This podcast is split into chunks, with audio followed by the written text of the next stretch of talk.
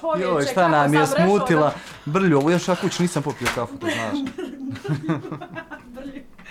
Ok, vrela voda ide. Vrela voda coming through. Ko što moja roca kaže, voliš jaču ili slabiju? Jaču. Jača je. Ja, dosta je, nemoj više, hajde. Dobro. Znam da nije u džezvi, znam da nije u onoj filđanima. Mhm. Šećer je tu. Ako ne valja, hajde prvo testirati. Hoćemo li? Koliko će šećera? Odmah da testiramo, jel? Ne, ne, ne, prvo ćemo, nećemo pričati dok ne testiramo. Aha, malo još, nema puno mi je tu, bježi. E, tako. To, to je. Hvala. Evo, Eto mlijeka tu vruće je. Aha, ovo je vruće to. mlijeko, dobro. Ja ne volim je hladna kafa. Ah, gasim tonove. Kreće snimanje. Krenulo je već, ali dobro. Hoćeš mlijeko? Hajde da vidim ka prvo kakva je bez mlijeka. Mlijeko, ono, znaš, ja. kod mene spašava situaciju, Bravo, pa bravo, sad ću vidjeti, ono, E, dole ti je to, znamo miješa puno. dobro. Smije li ti ovo biti ovdje? Smije, jel? Smije to se tupiti. Aha. Molim te, bud dobra. Okej. Samo mi nije slatka, pošto je to, trebam premiješati, spust da se slegne. A ja ću od vas pustiti stekne. Pa to je, znaš, ne, izgleda kao instant ona, Brazil, znaš, Aha. ali možda... Meni je okej. Pa malo ti je brlja, boga mi. Hajde. E, neće- Ali hajde, popit ćemo, E, veze. i podcast gdje je brljava kafa, ma moram neka zeznu, čovjek, kako nisam rešao po... Znaš šta je, prošli put rešao uzela iz mušnog restorana. I napravila kako treba i vratila mu rešao. I kontam kupit ću sljedeći put, ali snimala sam ova dva dana Ja. za vikend. Ponesti rešao drugi put. Moram kupiti novi rešao. Moram kupiti... Sad, napomeni me poslije. ćemo, bogati, hajde. Ništa, slušaj, imamo dole sokića. Ništa da mi sponzorisano ljudi moji, ali nema veze. Biće. Evo ga, bit Sve okej. Raznojila sam se. Još, jel ovako Šta je, okej? okej, okej. E, dobro.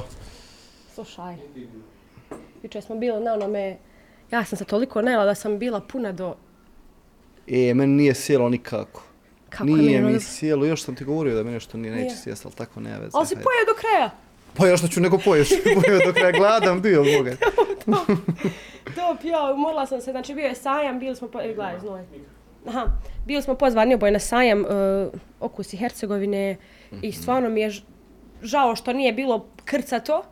A trebalo je biti. Trebalo je biti, Baš kad je trebalo biti. Mislim, ja konta malo, možda je vruće ljudima bilo, znaš. Da, da, U da. nezgodno vrijeme je bilo, ali ovaj, je baš bilo super sadržaje. Tako Da, da, da, da. ono, Pa, i, ne, I onda sam vidjela one produkte jučerni ljudi što rade kod kuće sve, mm -hmm. Mhm. ne sapunene stvari. Mislim, trebalo bi se znati za ono, tako da onaj, iskoristit ću. Želim im stvarno pomoć. Mm Mhm. -hmm. Ko, si ti jučer njima govorio? Zašto? Da, da, ćemo im biti tu, da ćemo im biti tu, Jest, jest, pogotovo jest. da im... To mi je drago jer onaj, mnogi misle da ljudi poput nas, pod navodnicima influenceri, kako se zove ili šta ve, kako ga zovu, Da. da. da rade samo za pare, za pare, mm -hmm. za pare, a zapravo ne znaju koliko mi volimo pomoći drugima da ih Pa naravno, da pogotovo kad je reč o takvim projektima kao Ja. što je taj. Mislim, kad vidiš da ljudi daju srce i sve od sebe da, da to uspije, onda niko ne dođe, mislim, skoro niko, Ja. baš bude žao, ono, tako Ja, da, i onda ono, naravno- a vidim naravno da se pomoći. trude, jeste, ja Tako je. tu sam. Dobro je, žao mi je, žao mi je što nije bolje, ali dobro. Ma popit ću ja nju, ne sekiraj se, Dinala, hajde, bro. Sve ću, believe I mm, ovako, Okej, nema veze.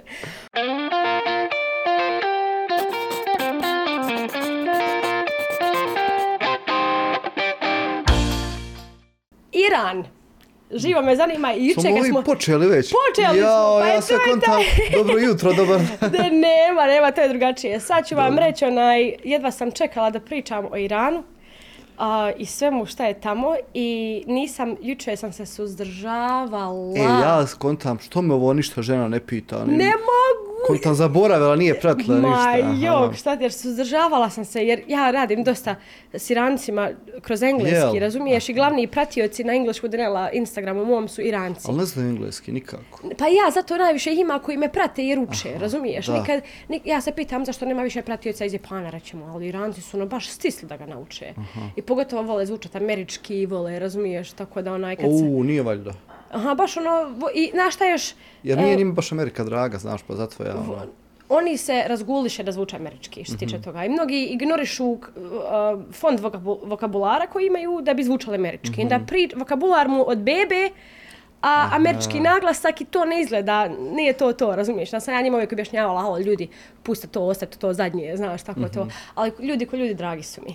Pa fini su ljudi, ja da ti kažem, uh, malo je čak i blago reći fini su ljudi. To su možda najljubazniji ljudi koji sam ja ikada u Ja, životu upoznao. to pogotovo ovaj, prema turistima. Jeste. Jer oni nemaju puno turista iz Evrope, pogotovo zbog svih tih sankcija i tih nekih priča.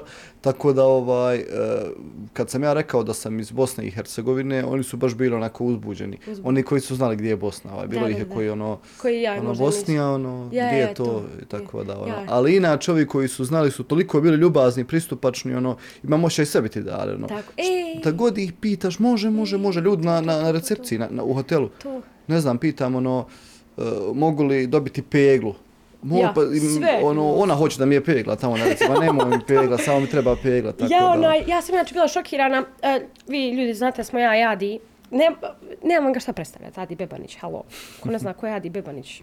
Gasi, odmah Ne pričaj gasi. sa mnom, ne pričaj, nemaš ništa sa mnom.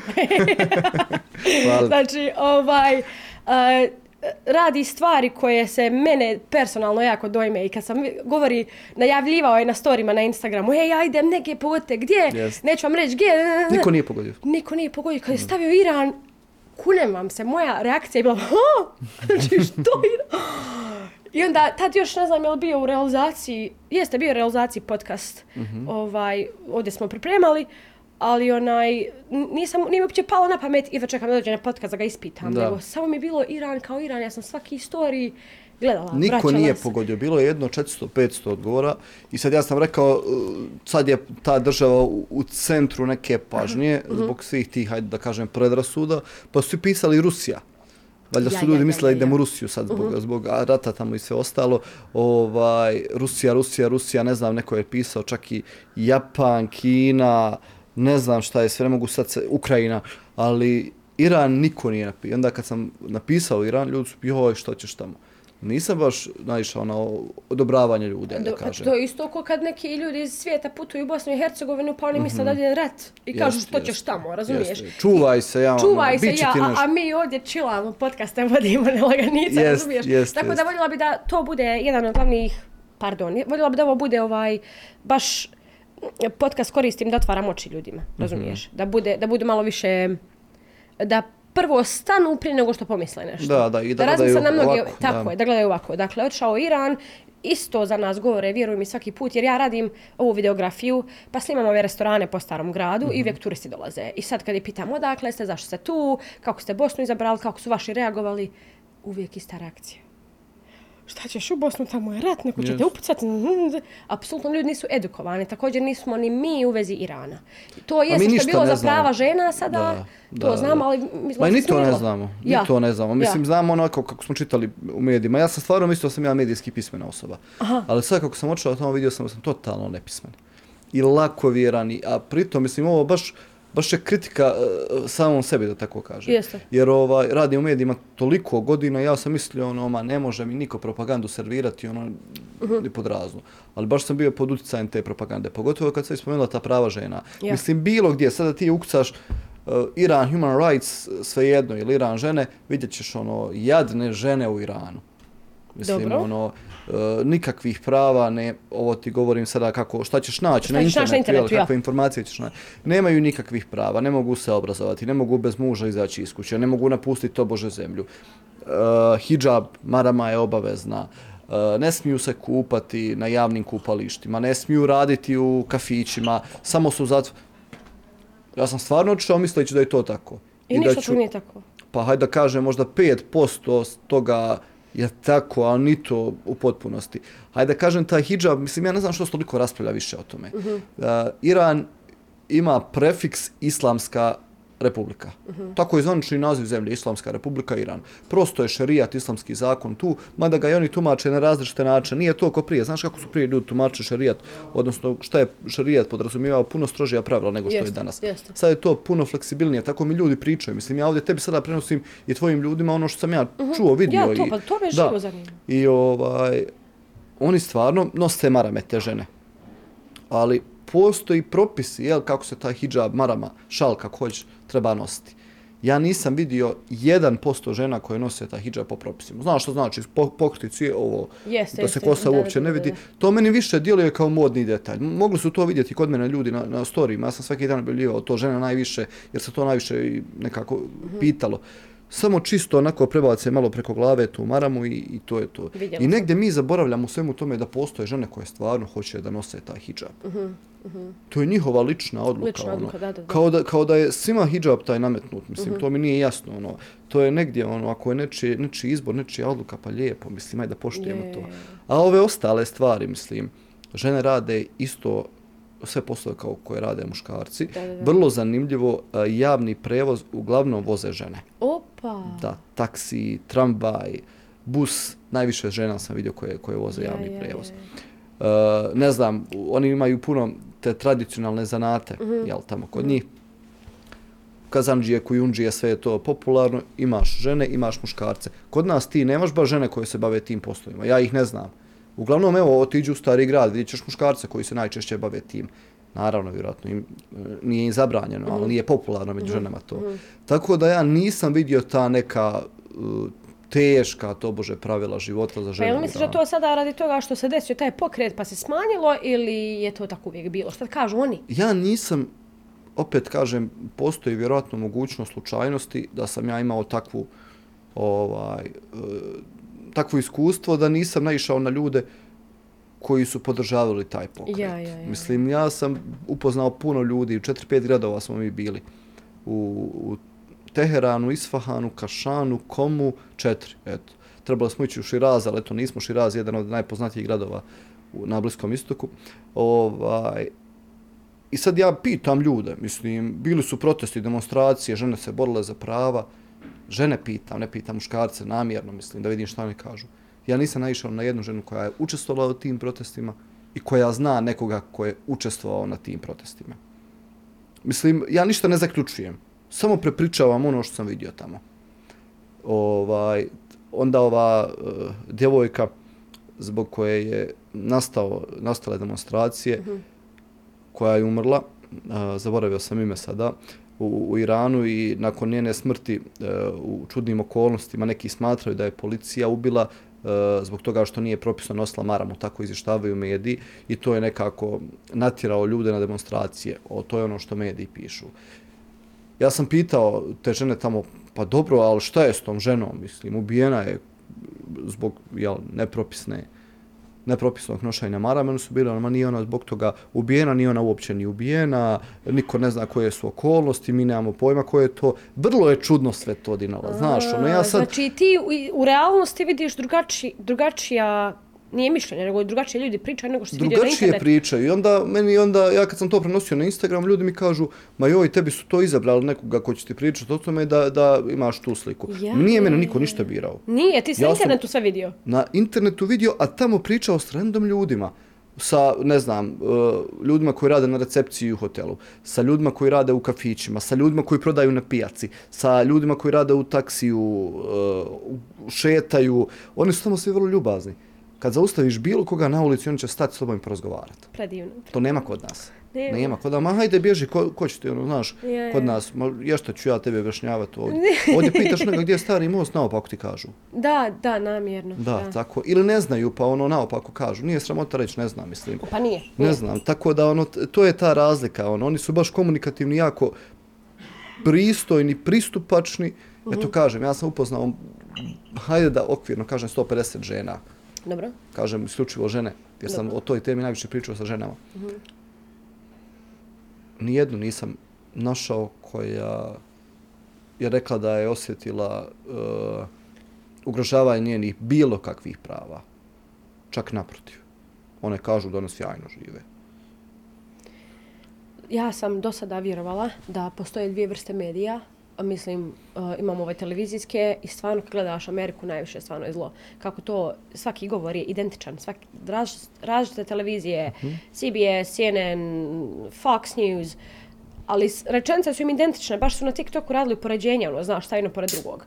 I vidim da je to sve isplanirano, ono, čista propaganda. I onda sam se okrenula ja internetu, kontam random ljudi će mi prenijet tačnije vijesti nego ovi splanirani. I da sam jest. stala svoje puno povjerenje u internetu, puno povjerenje u TikTok ljudi, na TikToku, na Instagramu, da bi sad od tebe čula te stvari, već se pitam da nije internet postao šta je TV. Pa jeste, ma Is- mislim da ti isplaniran, kažem. E, Meni je super stvar Denila što smo mi sada svi svoj mediji. Jesmo. I to je najbolja moguća stvar. Da. Mislim, pazi, uh, ja sam stvarno otišao tamo s ciljem da upoznam novu kulturu, jako staru kulturu, mislim, Da, da, da, da. Haman svijet postao uh, u Perziji i, i tako dalje. Uh, oni su ogromna zemlja, uh, sa više desetina miliona stanovnika. Samo u Teheranu, u glavnom gradu, živi 7-8, čini mi se, miliona ljudi. Zamisli ti šta je to. I imaju malo kompleks. Iranci, odnosno Perzijanci, oni vole da ih se zove Perzijanci, ja, da. Persian. Ovaj, imaju malo kompleks zbog svoje historije, bili su prevažni u historiji, ja, zas- pitali se za, za puno stvari. E sad situacija nije takva, oni su pod sankcijama Europske unije, pod sankcijama Sjedinjenih američkih država, uh, onako na tom bliskom istoku i nisu toliko više utjecajni i onda oni malo teško to podnose. Jer oni smatraju da su skoro najvažnija nacija na svijetu, jel? Tako da ono, samo govore nemojte da se mi naljutimo. To sam čuo nekoliko puta. Pa nemojte nas ljuti jer ako se mi naljutimo neće biti dobro. Možda je to, i, mislim, zvuči kao neka prijetnja sada. Jeste. Ali e, oni su ogromna zemlja.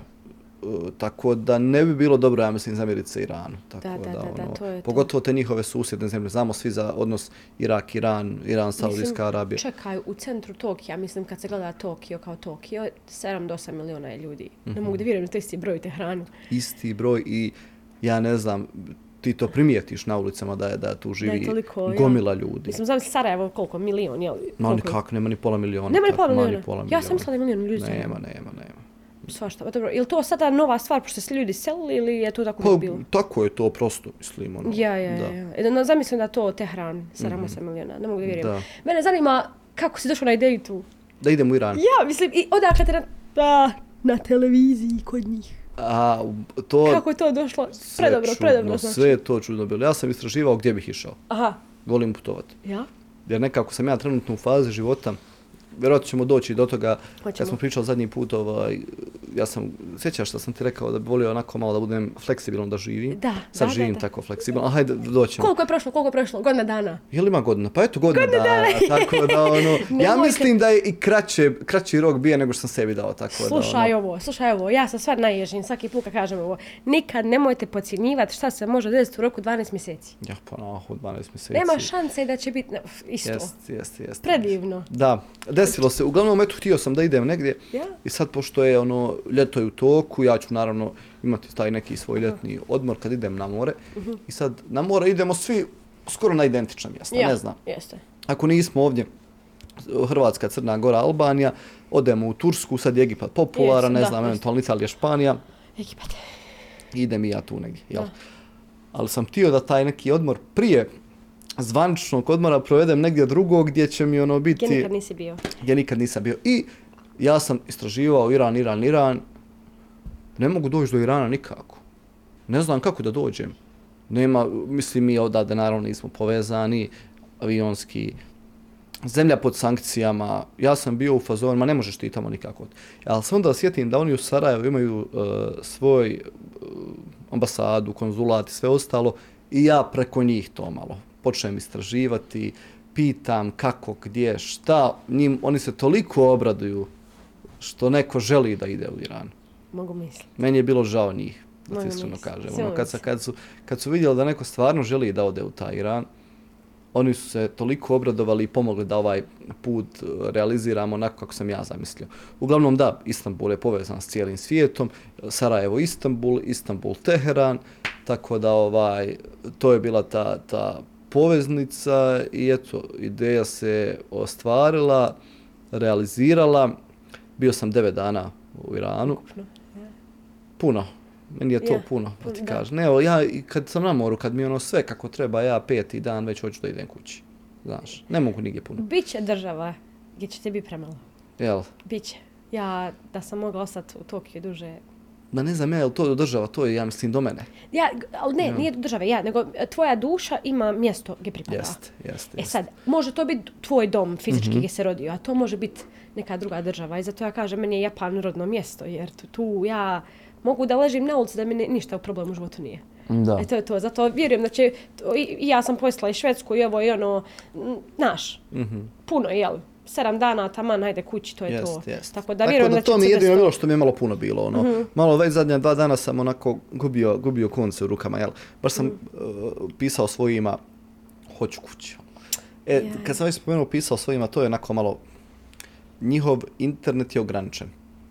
Pa to... Odnosno, oni imaju cenzuru za društv, brojne društvene mreže. Kod njih Instagram ne funkcioniše, ne funkcioniše Whatsapp, ne funkcioniše YouTube, Zašto bi im to oduzeli? Facebook, Meta, sve što Meta radi ne funkcioniše. Mm, To se desilo kad su bile te demonstracije u Iranu.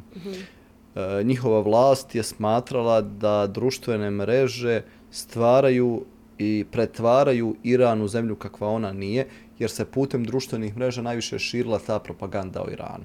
Tako. I onda su oni te njihove vlasti cenzurirale na neko određeno vrijeme te neke društvene mreže i ne koriste ih. Ali mi smo se snašli. Snašli su se i Iranci, nar, Perzijanci.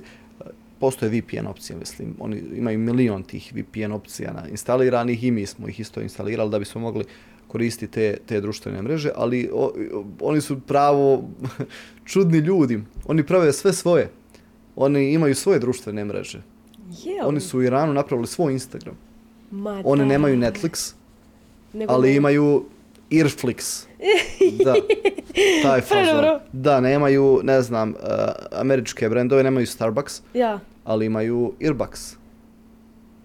Sve im je ono, Ja ti domena kažem njihova, da, da im je taj nešto američki način života in.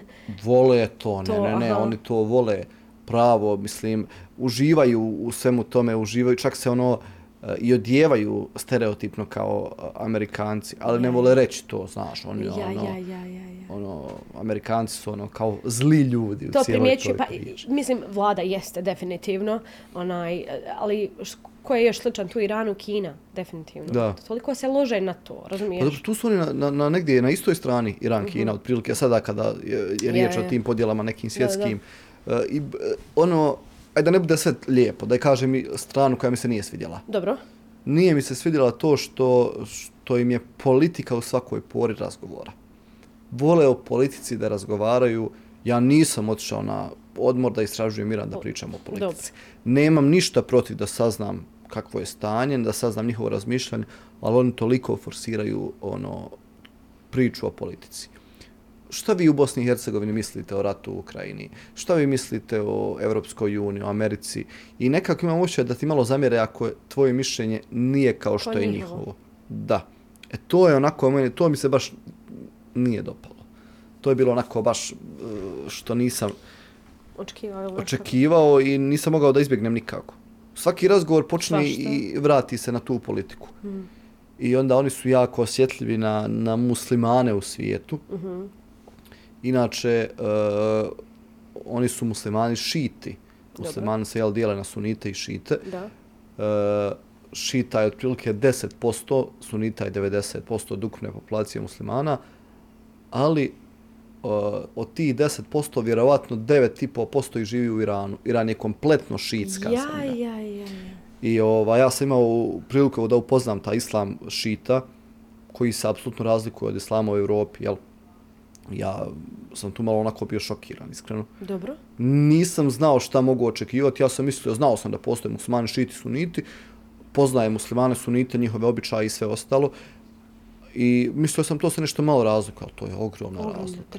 Ogromna razlika, prvo u načinu molitve, klanjanja, jel? Dobro. Oni koriste neku glinenu pločicu, to izgleda ovako, kao neki mali pravougaonik. Dobro. I to stavljaju na, na, na tlo, na pod, kada klanjaju oni spuštaju glavu na to, suniti, to, to nemaju, jel? Dobro. Uh, druga stvar, oni slijede, uh, da li sam dobro zapamtio, mislim da da, Alija.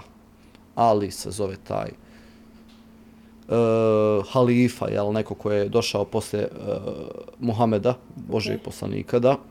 i oni nekako vrednuju njega baš puno, što nećeš vidjeti ovamo kod sunita. Ja, ja, ja, ja. Onda e, imaju taj kom, to je grad u Iranu, najveće svetište, ako mogu tako da kažem, šita na svijetu. Jel? Dobro.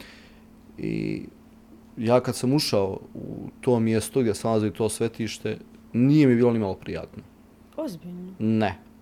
Jer imaju nešto što oni nazivaju kao mezar neke žene, uh, Hazreti Amine, ako Dobro. sam dobro zapamtio. I oni dodiruju sad taj, to je od kamena, plaču uh, i nadaju se čudu. Oni tvrde da su na tom mjestu, ne znam, uh, ljudi koji su gluhi, da su dobili, vrat, dobilo im se, uh, vratilo im se uh, čulo sluha, da ljudi koji su slijepi vratilo im se, vratio im se vid, da ljudi koji su bili u invalidskim kolicima da su prohodili.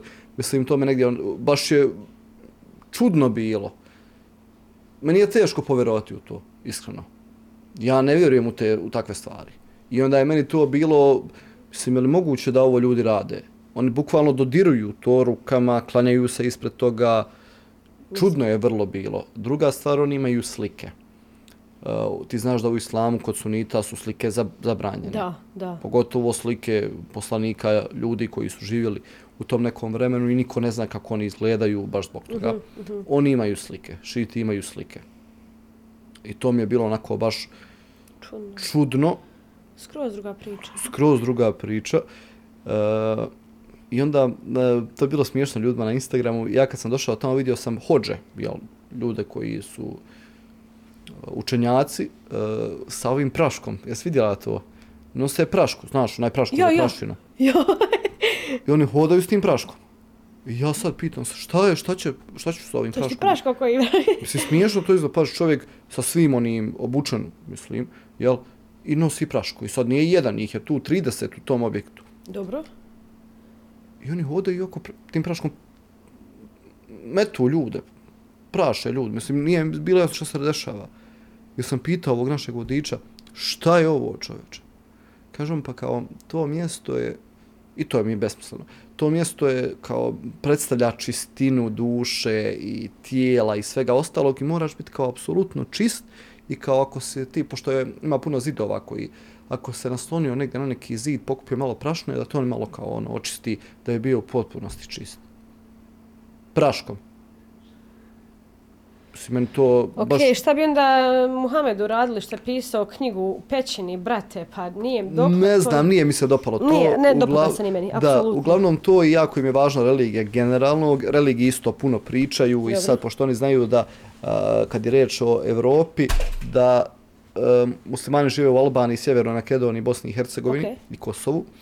I uvijek pitaju kao, kako te zemlje, kako, ja ne znam šta oni misle kako mi ovdje živimo. Ja. Imaju iskrivljenu sliku, isto kao što mi imamo iskrivljenu sliku tamo, oni imaju iskrivljenu sliku o ljudima u Evropi. O, o Bosni i Hercegovini ništa ne znaju. Ništa ne znaju. Ja, oni ne znaju da u Bosni i Hercegovini žive tri naroda i da mi Da, lijepo da. živimo ovdje. Jest. Mislim, ono, ja ne znam, malo prije spomenula da, da kako negdje ljudi misle da je ovdje rat i dalje. Oni su jedni od tih ljudi. Ma ja, ma ja. Da oni misle to tako, ono. Meni je šok, meni je prvi put udar, znači, mm, Jo, ja sam još zaboravio, mogu li te prekinuti, inače, onaj, ja sam donio nešto slatko, bona. I tek sam sad skonto, onaj, da ja, nisam, toliko sam upala u priču s tobom da, hold on, pa mi sad. da ja, ja, nije se valjda, onaj. Slušaj, kaže, napravi mi nešto s višnjom i s čokoladom i ja, ja, Ali ne, pr- promijenio sam. nema veze, Promijenio može bilo šta drugo. Jo, viš što mi se ovo sada malo, onaj, čekaj. E, ne Jesu izgleda to baš... hurme? Jesu. I to iz Irana, Ja kažem hurme, kad već, gurme. kad već pričamo o tome. E, proba, hajde odmah da mi, da mi javi. Jel se vidi? To su ti hurme, iranske hurme. Oni su inače, Hoćeš ti? oni su inače Hajde poznati onaj, po hurmama. Jel čokolada? Čokolada, hurme, a unutra kikiriki putar. Jel ima mm, špica? Nema, nema, pa nema. To samo umjesto špice, kikiriki putar. Sve to strpaju u usta, nemoj tako. Ma ja. Jel dobro? Ja mogu kilo njih pojest dnevno. Ali Pa ovo, nemoj baš kilu, one su ti kalorične strašno, tako da... malo maramica. Dodajem devet telefon. Ajde, ajde. Taman da ja onaj, uzmem ovu...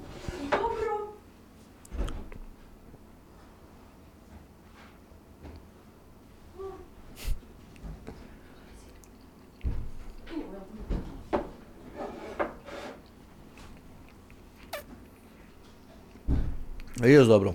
Mm. Kako je dobro. Da se ne predoziram sada. Ovdje. E, to se pravi vrlo jednostavno, brzinski recept. Kvalitet hurme je su- najvažniji. Kako su jake, kako su dobre. Mm. Hurme izvadiš ovu špicu, ubaciš kikiriki puter unutra, možeš badem staviti, možeš Da. neki orašasti plod, svejedno.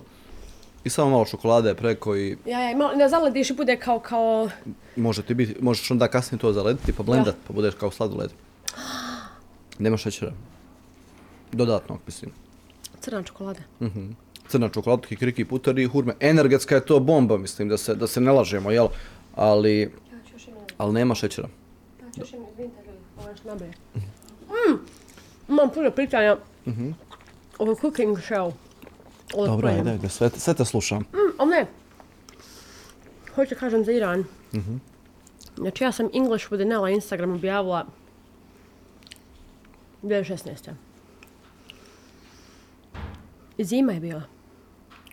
Ne, prvo ljeto sam počela snimati, ali nisam nešto puno snimala za engleski. I onda je došla zima i naravno nosiš jel majice dugi rukava i to sve. Živiš i snimaš sve okej. Ja sam tokom te zime do ljeta već buknula. Aha. Došlo ljeto, brate. Udebljava se, jel? Ma ne, došlo ljeto, normala, nosiš tragerače, nešto je dugi rukava, nosi to. Ma ja, dobro. Dev- 80% Iranaca na mom profilu.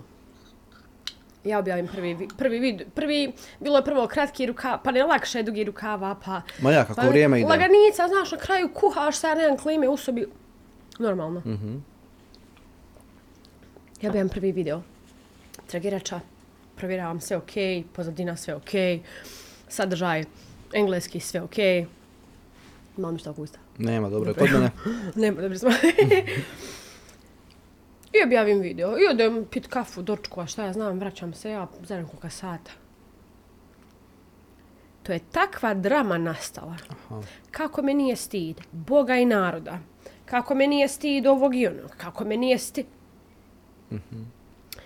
Ja sam neko koji je odrasto poljuljane ličnosti iz razloga što nisam imala nekog da je stvori sa mnom dok sam odrastala kao dijete. Da sam se morala boriti sama sa sobom iz, protiv ljudi i da, da se izgradim, razumiješ?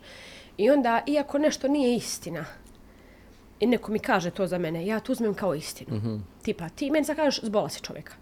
Znam da nisam. Ali ja automatski krenem vjerovat da jesam. I onda Da. mi mozak kreira slike Takva da je. Znači, baš sam bila poljuljana i to za trageraču, tad je meni bilo, ja nisam imala to s kim podijeliti. Jela se, To jela sam. oni Malo se pokrila iz nisam. Irana.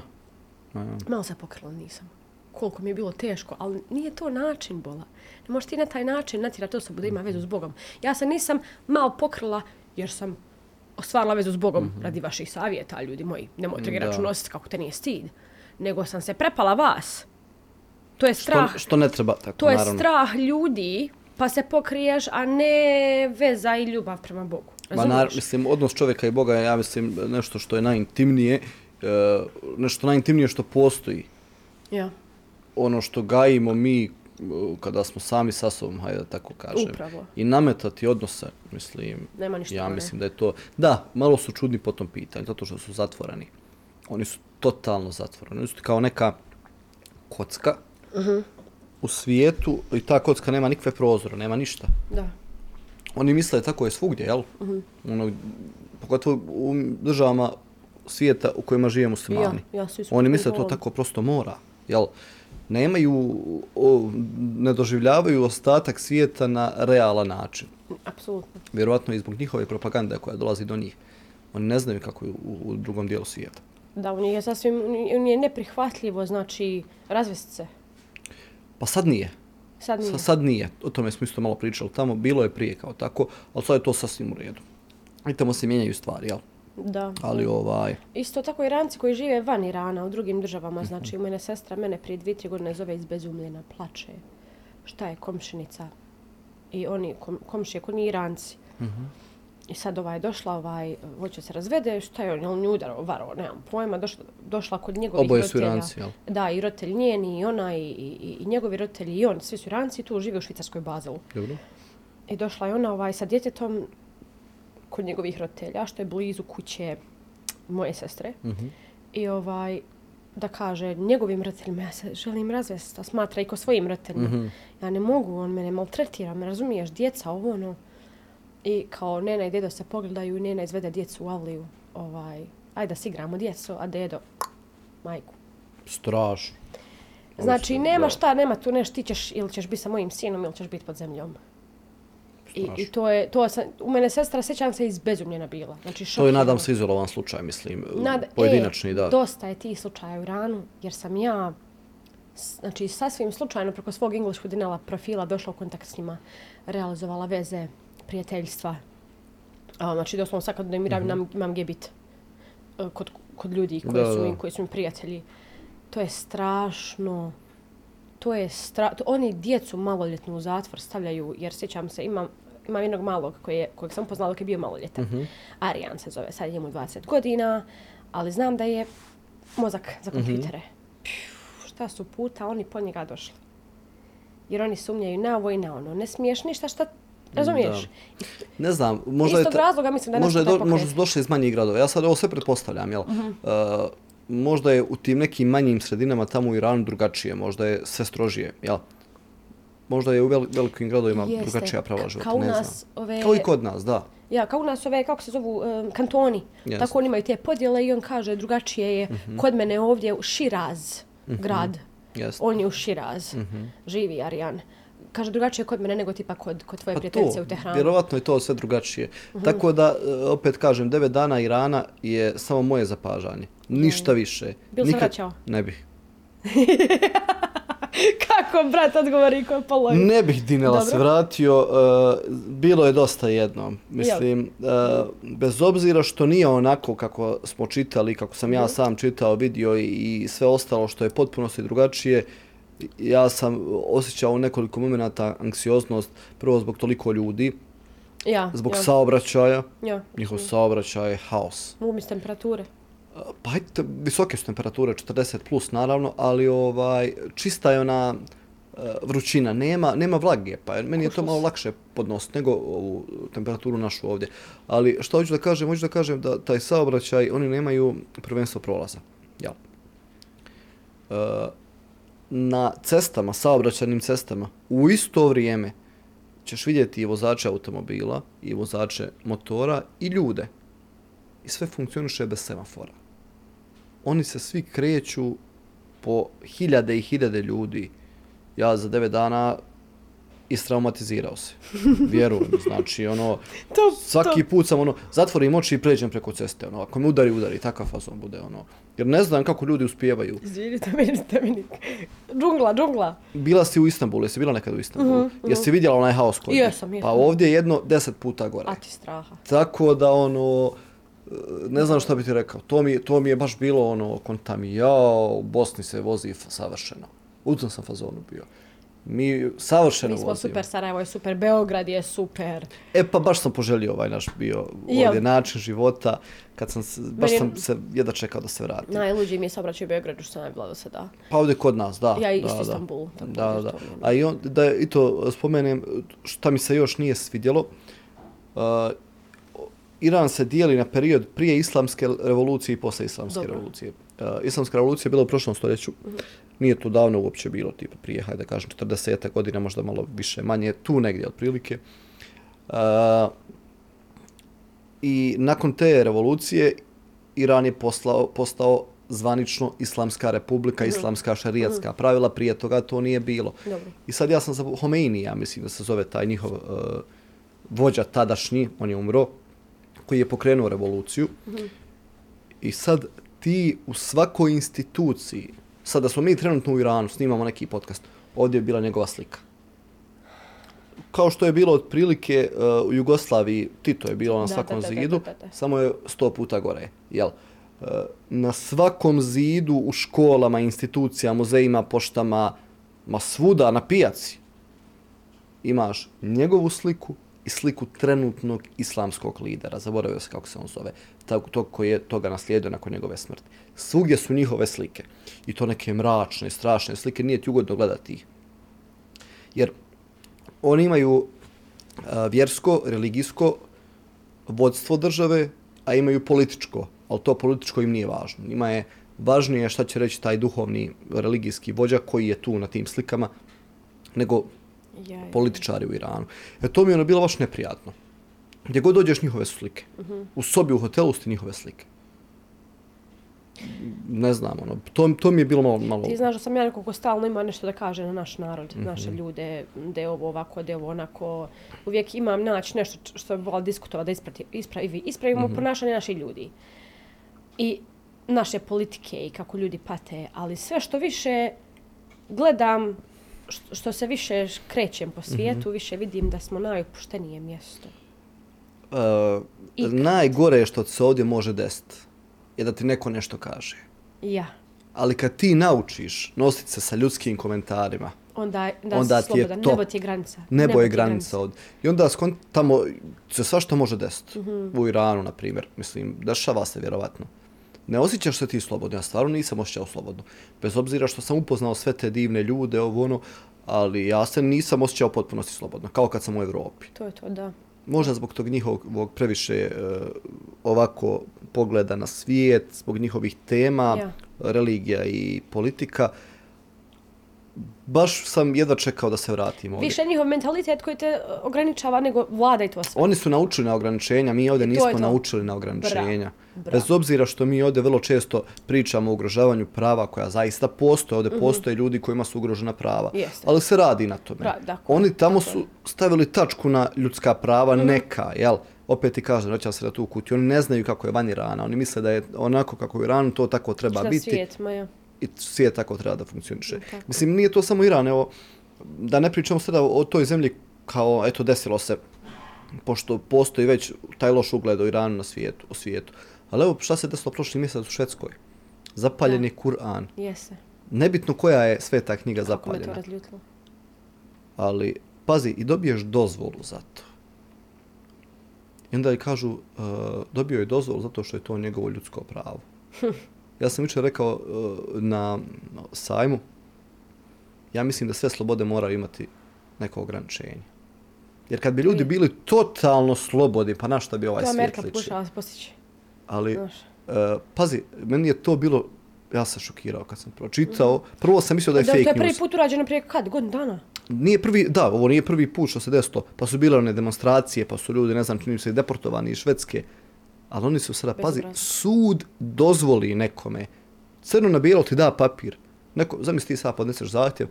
Evo ja hoću tu na rondovu ispred kosače da zapalim bilo šta, Kur'an, Bibliju. I tebi sud kaže, uh, zbog poštivanja vaših ljudskih prava, dozvoljavam vam da zapalite. Izvolite, zapalite. U Švedskoj. A to bože Švedska. I to, to, to su razlozi što, što više gledam na našu državu kao raj na zemlji nekako. Mislim, ne- nije raj na zemlji, ali ta sloboda toliko mi paše. Države, ja uvijek Toliko kažem država, države, ove naše ove države su slične. Mislim, mi smo isti narod, meni je to toliko više muka pričati o svemu tome, ja više, Jeste. niti ne mogu, ne mogu trubiti više ljudima o tome, dinala, da smo mi ovdje isti narod. Je. Isti običaj, tradicija, isto pričamo, razumijemo se savršeno, Jeste. e, imamo isti e, mentalni sklop Sklop, tako je. i mi nešto sad tu se razdvajamo. Da. Mislim, ovo glupost. Mislim, ja nisam neko ko, ko zagovara bilo kakve granice, a ponajmanje te stvarne granice. Ja bih najviše volio da ovdje među nama nema granica, jer postoji puno pazi zemalja koji su susjedne zemlje u svijetu, kao što smo mi ovdje susjedi ili komši jedni drugima. Ali nigdje nećeš naći toliko ljudi koji se savršeno razumiju i koji imaju iste tradiciju i Jeste, jeste, jeste. Pa i skandinavci gore su komšije jedni drugima. Ja kažem, Balkan je jedna nova mala, neću da kažem Amerika, ali kad Mhm. kažeš Amerika nekako vidiš sve tamo ujedinjeno, Da, sve prosto. kulture zajedno, to mi sad događa na Balkanu, taj osjećaj nekako, Jest. svi smo naši, kad Jest, kažeš naši, jest, to mi je predivan I zato osjećaj. ka, kad kažeš država, ja uvijek kažem ono države, zemlje. Pa mi ono, sta, kad kažeš, ne znam, kod nas, nikad ne misliš na, samo na Bosnu i Hercegovinu. Nikad, kod nas na kod Balkanu, nas, ne upravo znam, kad to. gledaš neku Upravo. Mhm. našu seriju, ti našu seriju podrazumijevaš i hrvatsku, i crnogorsku, srpsku, bosansku, Prelijepo, sve. prelijepo. Naši Volim to. pjevači su ovi naši ovdje pjevači. jes, jes. Naše, domaće, to Aha, je to. naše. To rijetko gdje ima u svijetu. Rijetko, rijetko, pravo si. Ali opet nećeš nigdje vidjeti da imaš i toliko loše odnose, mislim, među ljudima. Ali to, to je ta neka Do, politička doći, doći, svakodnevnica. mi, Doćemo. zato postoji, zato postoji ovaj podcast, vjeruješ li mi? Što sam jučer rekla, pokušavam ispraviti krivu drinu. Ma neće ispraviti nikad. Ajde, A hajde da pričamo. Ma ja, hajde, da. ja pričamo po, po, malo po malo, razumiješ? Nego, da mi reci za televiziju. Mhm. Kako si došao na televiziju Iran? Aha. Uh, Kako? Bre, ja gledam stoji brat na storiju u Zvali studiju. me Kako su na znali da si tu? Kako... Na Instagramu me našli. Napisali, Ko im je dojavio što na, Pa oni, o, u, to ti je isto hit bio.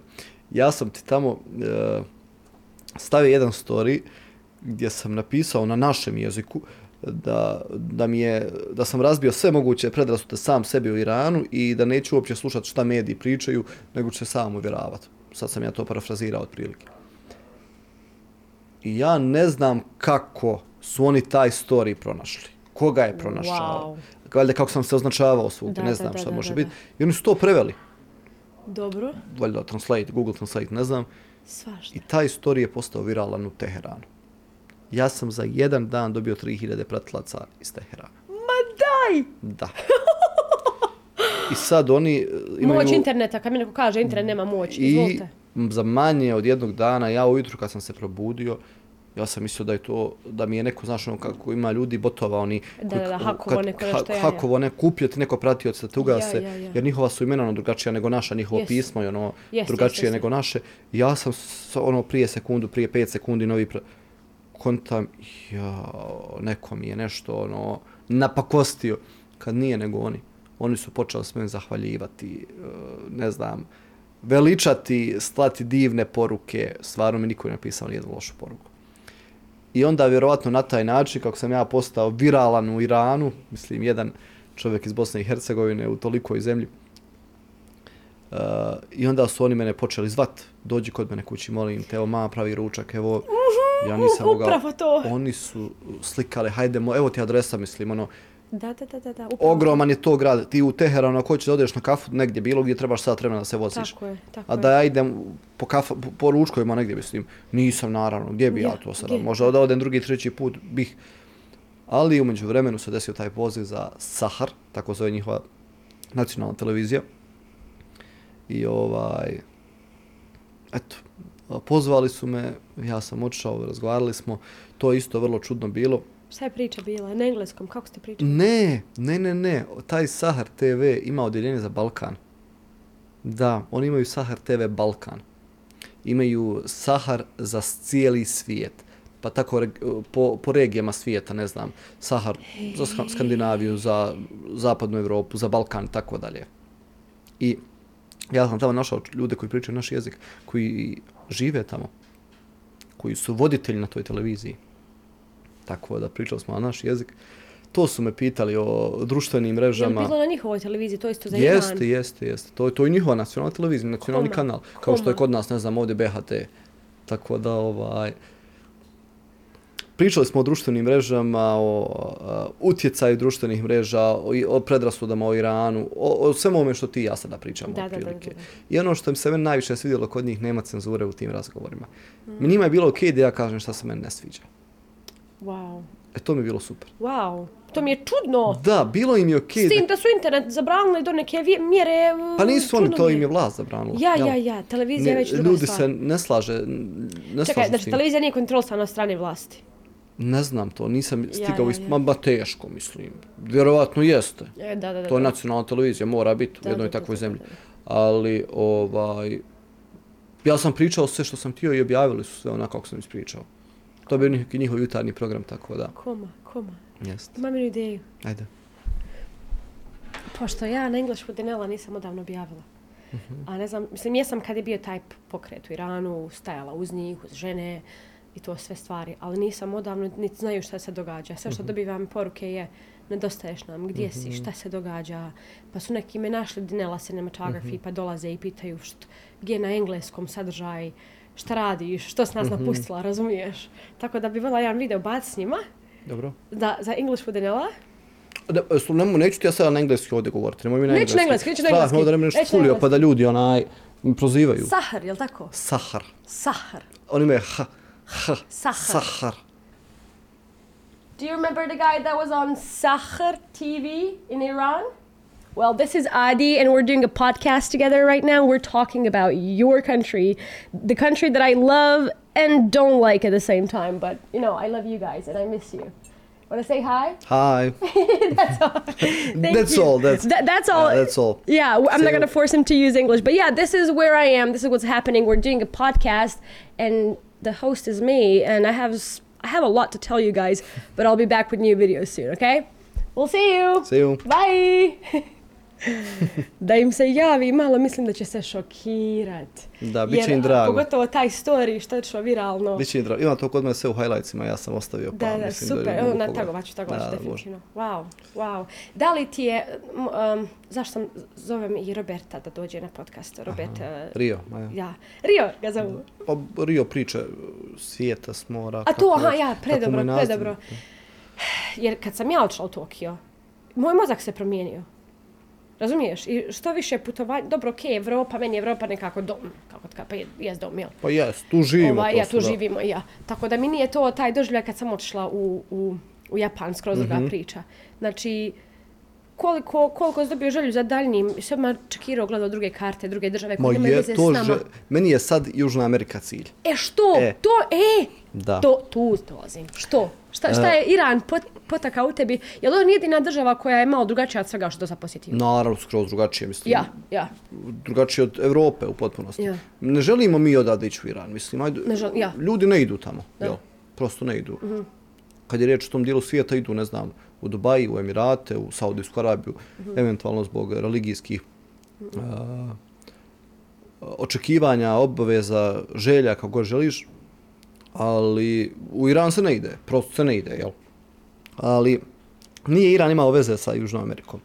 Južna Amerika je meni želja godinama. Baš bi volio otići i vidio sam da agencije nude turu kroz Južnu Ameriku. Ali to je ono baš putovanje života. Više Jer država. ta puto, tura traje 25 dana. Nemaš ti u Južnu Ameriku opciju, bar kad je riječ o ovim agencijama, da odeš na 7-8 dana. Imaš za Meksiko, ali Meksiko nije južna, to oni više spadaju u tu Srednju Ameriku. Ali ta tura, ne znam, podrazumijeva skoro sve zemlje Južne Amerike. Od uh, Argentine, Brazila, Čilea, Perua, Bolivije, uh, ne znam, Kolumbije, Venezuele, sve moguće obiđeš za tih 25 dana. Treba tu novca Avion, bus, šta? avion. Ne, tamo se krećeš svim i svačim kad dođeš u, taj, u, u Južnu Ameriku. Ali čini mi se da sam vidio da se putuje iz Beograda u Istanbul, naravno, Da? jer ono kao Okej. uh, meeting point i iz Istanbula u Mexico City iz Mexico City u Buenos Aires. Mislim da sam tako vidio da je uglavnom treba ti tu da se voziš, da dođeš u tu Južnu Ameriku Ja. puno, ali ostvarit ćemo to. Definitivno. Zato što nije do putovanja i nije do hotela od pet zvijezdica. Nije do toga nikako koliko je do mjesta. Volim ja to, da, Da. ti kažem iskreno, ja volim pet zvijezdica. Ok, volim ja da. da. uživam i da, da, e, što se kaže, legnem ko beg i ni o čemu. Da. Sad ću ako Bog da u Španiju za, za koji dan, jer volim ja to sebi obezbijeti jednom godišnje da uživam i da ni o čemu ne mislim. Da. Da, da, da to nije onaj aktivni odmor, nego da je to baš onaj nikakav lijeni odmor gdje A ništa to, je ne, ne ja, radiš. hotel i to. To mi je super jednom u godini dana. Jeste. Prošle godine sam bio u Egiptu, ove godine ću u Španiju, nadam se, ako bude zdravlja, ali kad je reč o tom aktivnom odmoru i istraživanju, tu želim Južnu Ameriku. E, to je to. Prva stvar, mi smo ovdje Ja svi u Bosni i Hercegovini i kod nas odrasli uz te njihove serije. Jesmo. jesmo. Nije tu bilo Pa mi izbora. španski pričamo Jeste, razumijemo. svi ga pričamo ovdje, da. I Ko su sad turski, ova nova pa sad je generacija? nove generacije uče turski, jel? Ja, ja, ja, I znaju ja. ga svi. Jes, jes, ja ne gledam turske serije, Nisam nis, ni ja. jedino sam gledao onog Sulejman, onaj veličanstven, Jes, to mi je nešto bilo to bi super. gledao, aha. Ali španske serije ovdje su bile jedino što si mogao gledati na TV-u. Nije tu bilo nekog izbora. Sad je turske, na svakom kanalu u 8 najveće u prime time je turska serija, tada je bila španska. Tako je, tako I je, mi da, smo ih svi gledali. Jesmo. Prva stvar prije je bila ta navika gledanja televizora. jel? Jeste, jeste, to je velika. To sad više nema. Nema. Sad je, što je ovo, prije je bio televizor. Tako je. Jel? I ljudi su svi gledali TV, imao si puno manje kanala, puno više izbora, puno manje izbora, sad imaš puno više izbora, niko ne gleda ništa. Ali ovaj I onda najveće gledaš ti ta serija, a znaš kad, kad se dijete upijaš ko sunđer, mislim, to, i naučiš taj španski, vidiš ti te njihove uh, način života u toj, to su sve bile, mi kažemo, španske serije zbog jezika, ali to su latinoameričke serije. Ono, nekako je dio nas. Jeste, i postalo je dio nas i ja od kad sam bio dijete kažem, jo, ja želim ovdje, ono, Yes, yes, da yes, kažem, ono, buenos dias, como estás? mi amigo, Yes. ¿qué tal? Onda- Samo da ne kažem nekom, ono, yo soy embarazada, ono. To ne bi bilo dobro. Ja ću soy tu madre. E to mi je No. želja. Znaš, no, dođem, ne znam, u uh, Kolumbiju, ono, i kaže, ja soy tu madre, ono. ono, mi madre sta... Nešto. E, mi madre es embarazada. ono. Contigo, ono. ka- Sve što znaš ti kažeš odmah, ono. Mi abuela es mi padre. Bruha. Mija, Maldita. Maldita bruha, jes, maldita sea, da. I to mi je želja, ono, znaš, jes. ono, hola muchacho, hola ¿Qué tal, chiquitas. ¿Qué tal, bruja maldita? E to, vjeruj mi, ako bude zdravlja i života, odmah. Ben, benvenid, kako se kaže, dobrodošli, ne znam, zaboravio sam, ali ovaj, Predobro, predobro. baš se radijem i to će... E, baš i čak govorim Rebel the Way, one stvari. Tri brata, tri sestre. Ne, nisam znala da je nova sezona izašla. I završila sve to. Pazi kad su izašla tri brata i tri sestre. To je prva serija koju sam ja gledao. Ja. Prva je bila Esmeralda, ali to mi stid nešto reći. Mislim, ono sto godina, moja mama je gledala Esmeraldu, starija je puno i ona, sad ga ja kažem sam ja gledao ono koliko godina čovječ imam, ako se sjećam Ja, ja, Esmeralde. ja, ja. Nije mi stid, nego ono, wow, koliko je... Pro... koliko je prošlo godina, ako se sjećam Esmeralde. Sjećaš da su ovdje skupljali pare da Esmeralda progleda? Je, je. Sad se- Znaš tu priču? Majke mi, mislim, to su mi ljudi pričali da je tako bilo. Pa Naši ljudi iz naši ljudi, ne smijem reći gdje, naljutit će se ljudi, ali eto naši su ljudi, ma neću, ne, ali onaj, znaš da je ona u seriji glumica koja je bila, koja je glumila Esmeralda, Esmeralda je bila slijepa. I ona je dolazila jedne prilike u Bosnu i Hercegovinu, jer ovdje su ljudi bili zaluđeni Esmeraldom, Ja. zaluđeni. I dolazila glumica u Bosnu i Dolazila u Hercegovinu. Bosnu i Hercegovinu. Dobro. Dali su joj donaciju da progleda, mislim. A, a zapravo to je samo dio serije Pa bio. dio serije, mislim. Tako ljudi pričaju da li je to legenda. Nema naših ljudi nigdje na ovoj planeti. Nema Ne nigdje. postoje nigdje. Ne mogu da Tako da Esmeralda, Esmeralda se baš sjećam, a sjećam se, a ta tri brata, tri sestre, e, tako smo zvali tu seriju, jel, mislim, zove se drugačije. To je bila izvanično, pošto sad radim na TV u godinama i znam šta znači uh, televizijski rating, zvanično najgledanija serija ikad na ovim prostorima španska. Wow, da, da. Svi su, kažu, nema domaćinstva, nema kuće u kojoj Koja ta nije to serija nije gledala. gledala. Upravo, I sad upravo. kad izašla ta druga sezona koja je inače na Netflixu dostupna, ono, znaš da možeš vidjeti tamo ono publika koja najviše gleda. Sve ti je BiH, Srbija, Hrvatska, Crna Gora, ono, Svašta, svašta. Isti su glumci, E, tako to da. nas povezuje, vjerovatno sad Jeste, mogu... jeste. Tako da eto zbog svega toga, to je samo mali dio razloga zbog kojih želim ići tamo, želim Je. naravno vidjeti kulturu, e, način života, ja mislim da je kod njih način života skroz drugačiji od onog kojeg sam ja vidio u Iranu i od ovog koji smo mi vidjeli ovdje Puno kod nas. da. Puno opuštenije mi to se djeluje I i pritom meni su to najljepši ljudi, fizički Jesu. najljepši ljudi, da njihova boja ja uvijek kože, kažem ljudi sa naj, najvećim srcem nekako, ne znam ni ja. otvoreni su skroz, Ne, a i njihova boja kože, ja, Ja, mislim, ono, to je imaju predivno najljepšu boju kože. Hoćeš kao cooking show? Gdje u... Tamo, hoćeš tamo ići? s- Nešto, improvizovat. Si, si, Telefonom si snimaj. como no, por supuesto. por supuesto que sí, por Dios. Si, si, si. Predobro, predobro. Da. A što se tiče cooking showa, ovaj, ideš li ozbiljno sa s tim? Uf. Hoćeš punom parom ili ćeš ono, eto, red, Neću, da malo uživaš ću. hobi? Malo ću. Ja, ja. Vidi, ti kažem, ja sada, pošto ide ja sam angažovan na TV-u, radim ide Da, na da, TV-u, to je dio moje ličnosti i drago mi je da je tako. I ja ovog ljeta kuham na TV-u. Aha, I već se emituju te emisije gdje ja nešto malo kuham, dobro. ali sam pravo smotan da ti iskreno kažem. Ne znam, mislim kad su palili kameru, Ti staneš, zablokiraš. ja stanem, ja ne znam luk isjeckat. Aha. A isjeckao sam kila i kila luka u životu. Zato, e, A pazi, na TV-u radim. Nije mi ništa neprirodno tu. I onda sam rekao mojim kolegama, kuharima koji su angažovani nekada kod nas na TV-u, svaka vam čast. Jer ja ne znam da kuham i da pričam. To mi je najgore od svega. Jer ja stvarno znam kuhat, ja jel? moraš da pričaš sad, da ti, ti da, tele- voice over na telefonu. Kasnije, naravno, Kasnije, sve je, je. montiraš, na kraju ide voice over, a ne, ja sam ovdje, moraš sve vrijeme, nema pra, ne smiješ se, tišine biti 10 sekundi, to je puno na TV-u. Ti moraš sve vrijeme sjeckat, kuhat, miješat nešto i pričat. Pa ima li verzije da ubacite voice over na TV? A, Pa, dugo traje. Ovo je, mi smo ono radili sirovi, sirovi materijal, tako da lakše je bilo ovako. Ali dobro, prvo emisije je bilo teško, kasnije je to išlo sve Lakše, lakše. svojim tokom. Ali moj cooking show. E, ja ga temeljim još trenutno na društvenim mrežama. Jeste. E, to je ono što, mislim, malo mi se to izgubilo i baš mi je žao zbog toga, da, evo da ti iskreno kaže, iskreno budem do kraja. Ja sam jednu godinu i po samo kuhanje snimao, svaki dan kuhanje, Yes, kuhanje, kuhanje. yes. Na TikToku, Instagramu, Facebooku, svuda je bilo kuhaj, kuhaj, kuhaj.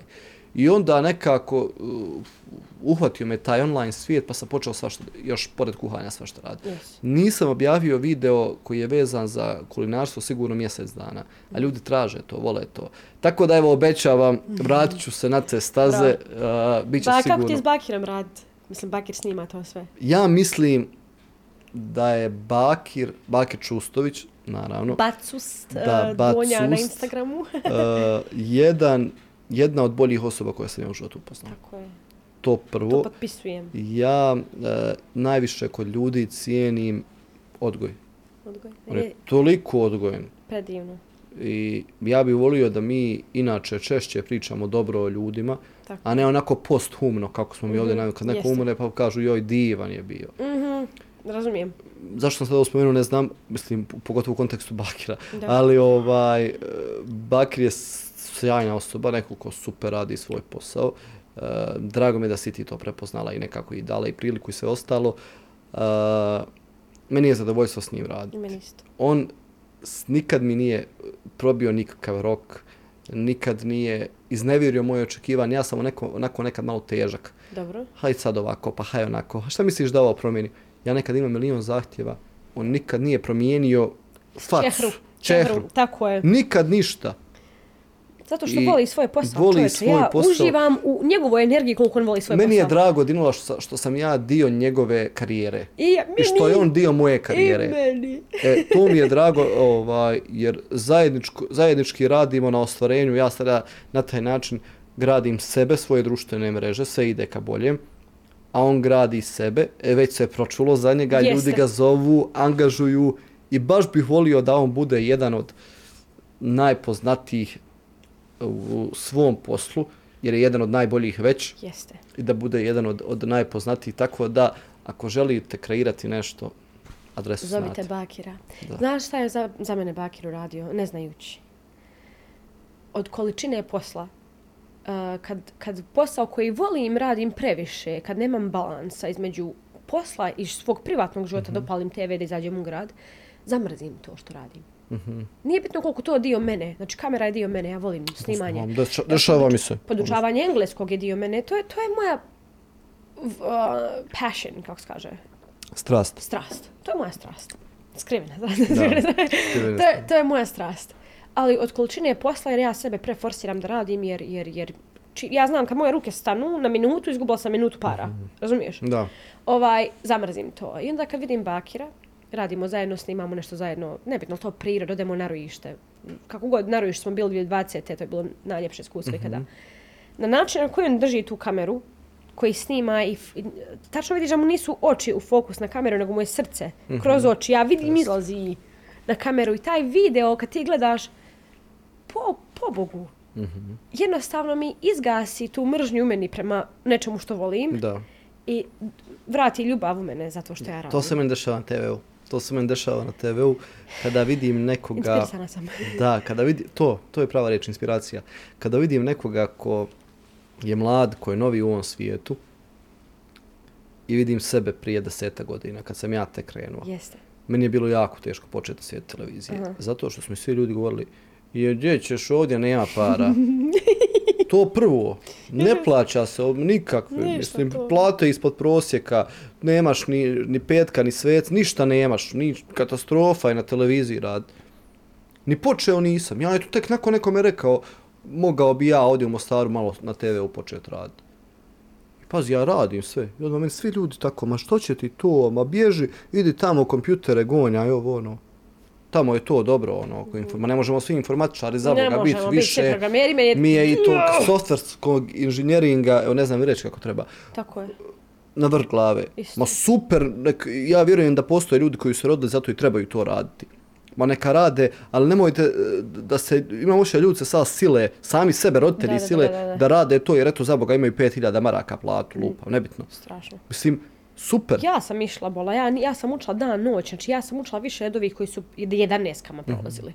Količinski, vremenski, a oni su jedan šestice. Zato što mozak ne veže to, ne veže, jednostavno nisam za to. kraj Nisi priče. zato i napusti. Ma, Napusti, nisi kraj zato. priče. I to, I to se meni dešavalo na TV-u. Ja od uvijek znam Dinula da ja trebam raditi na televiziji.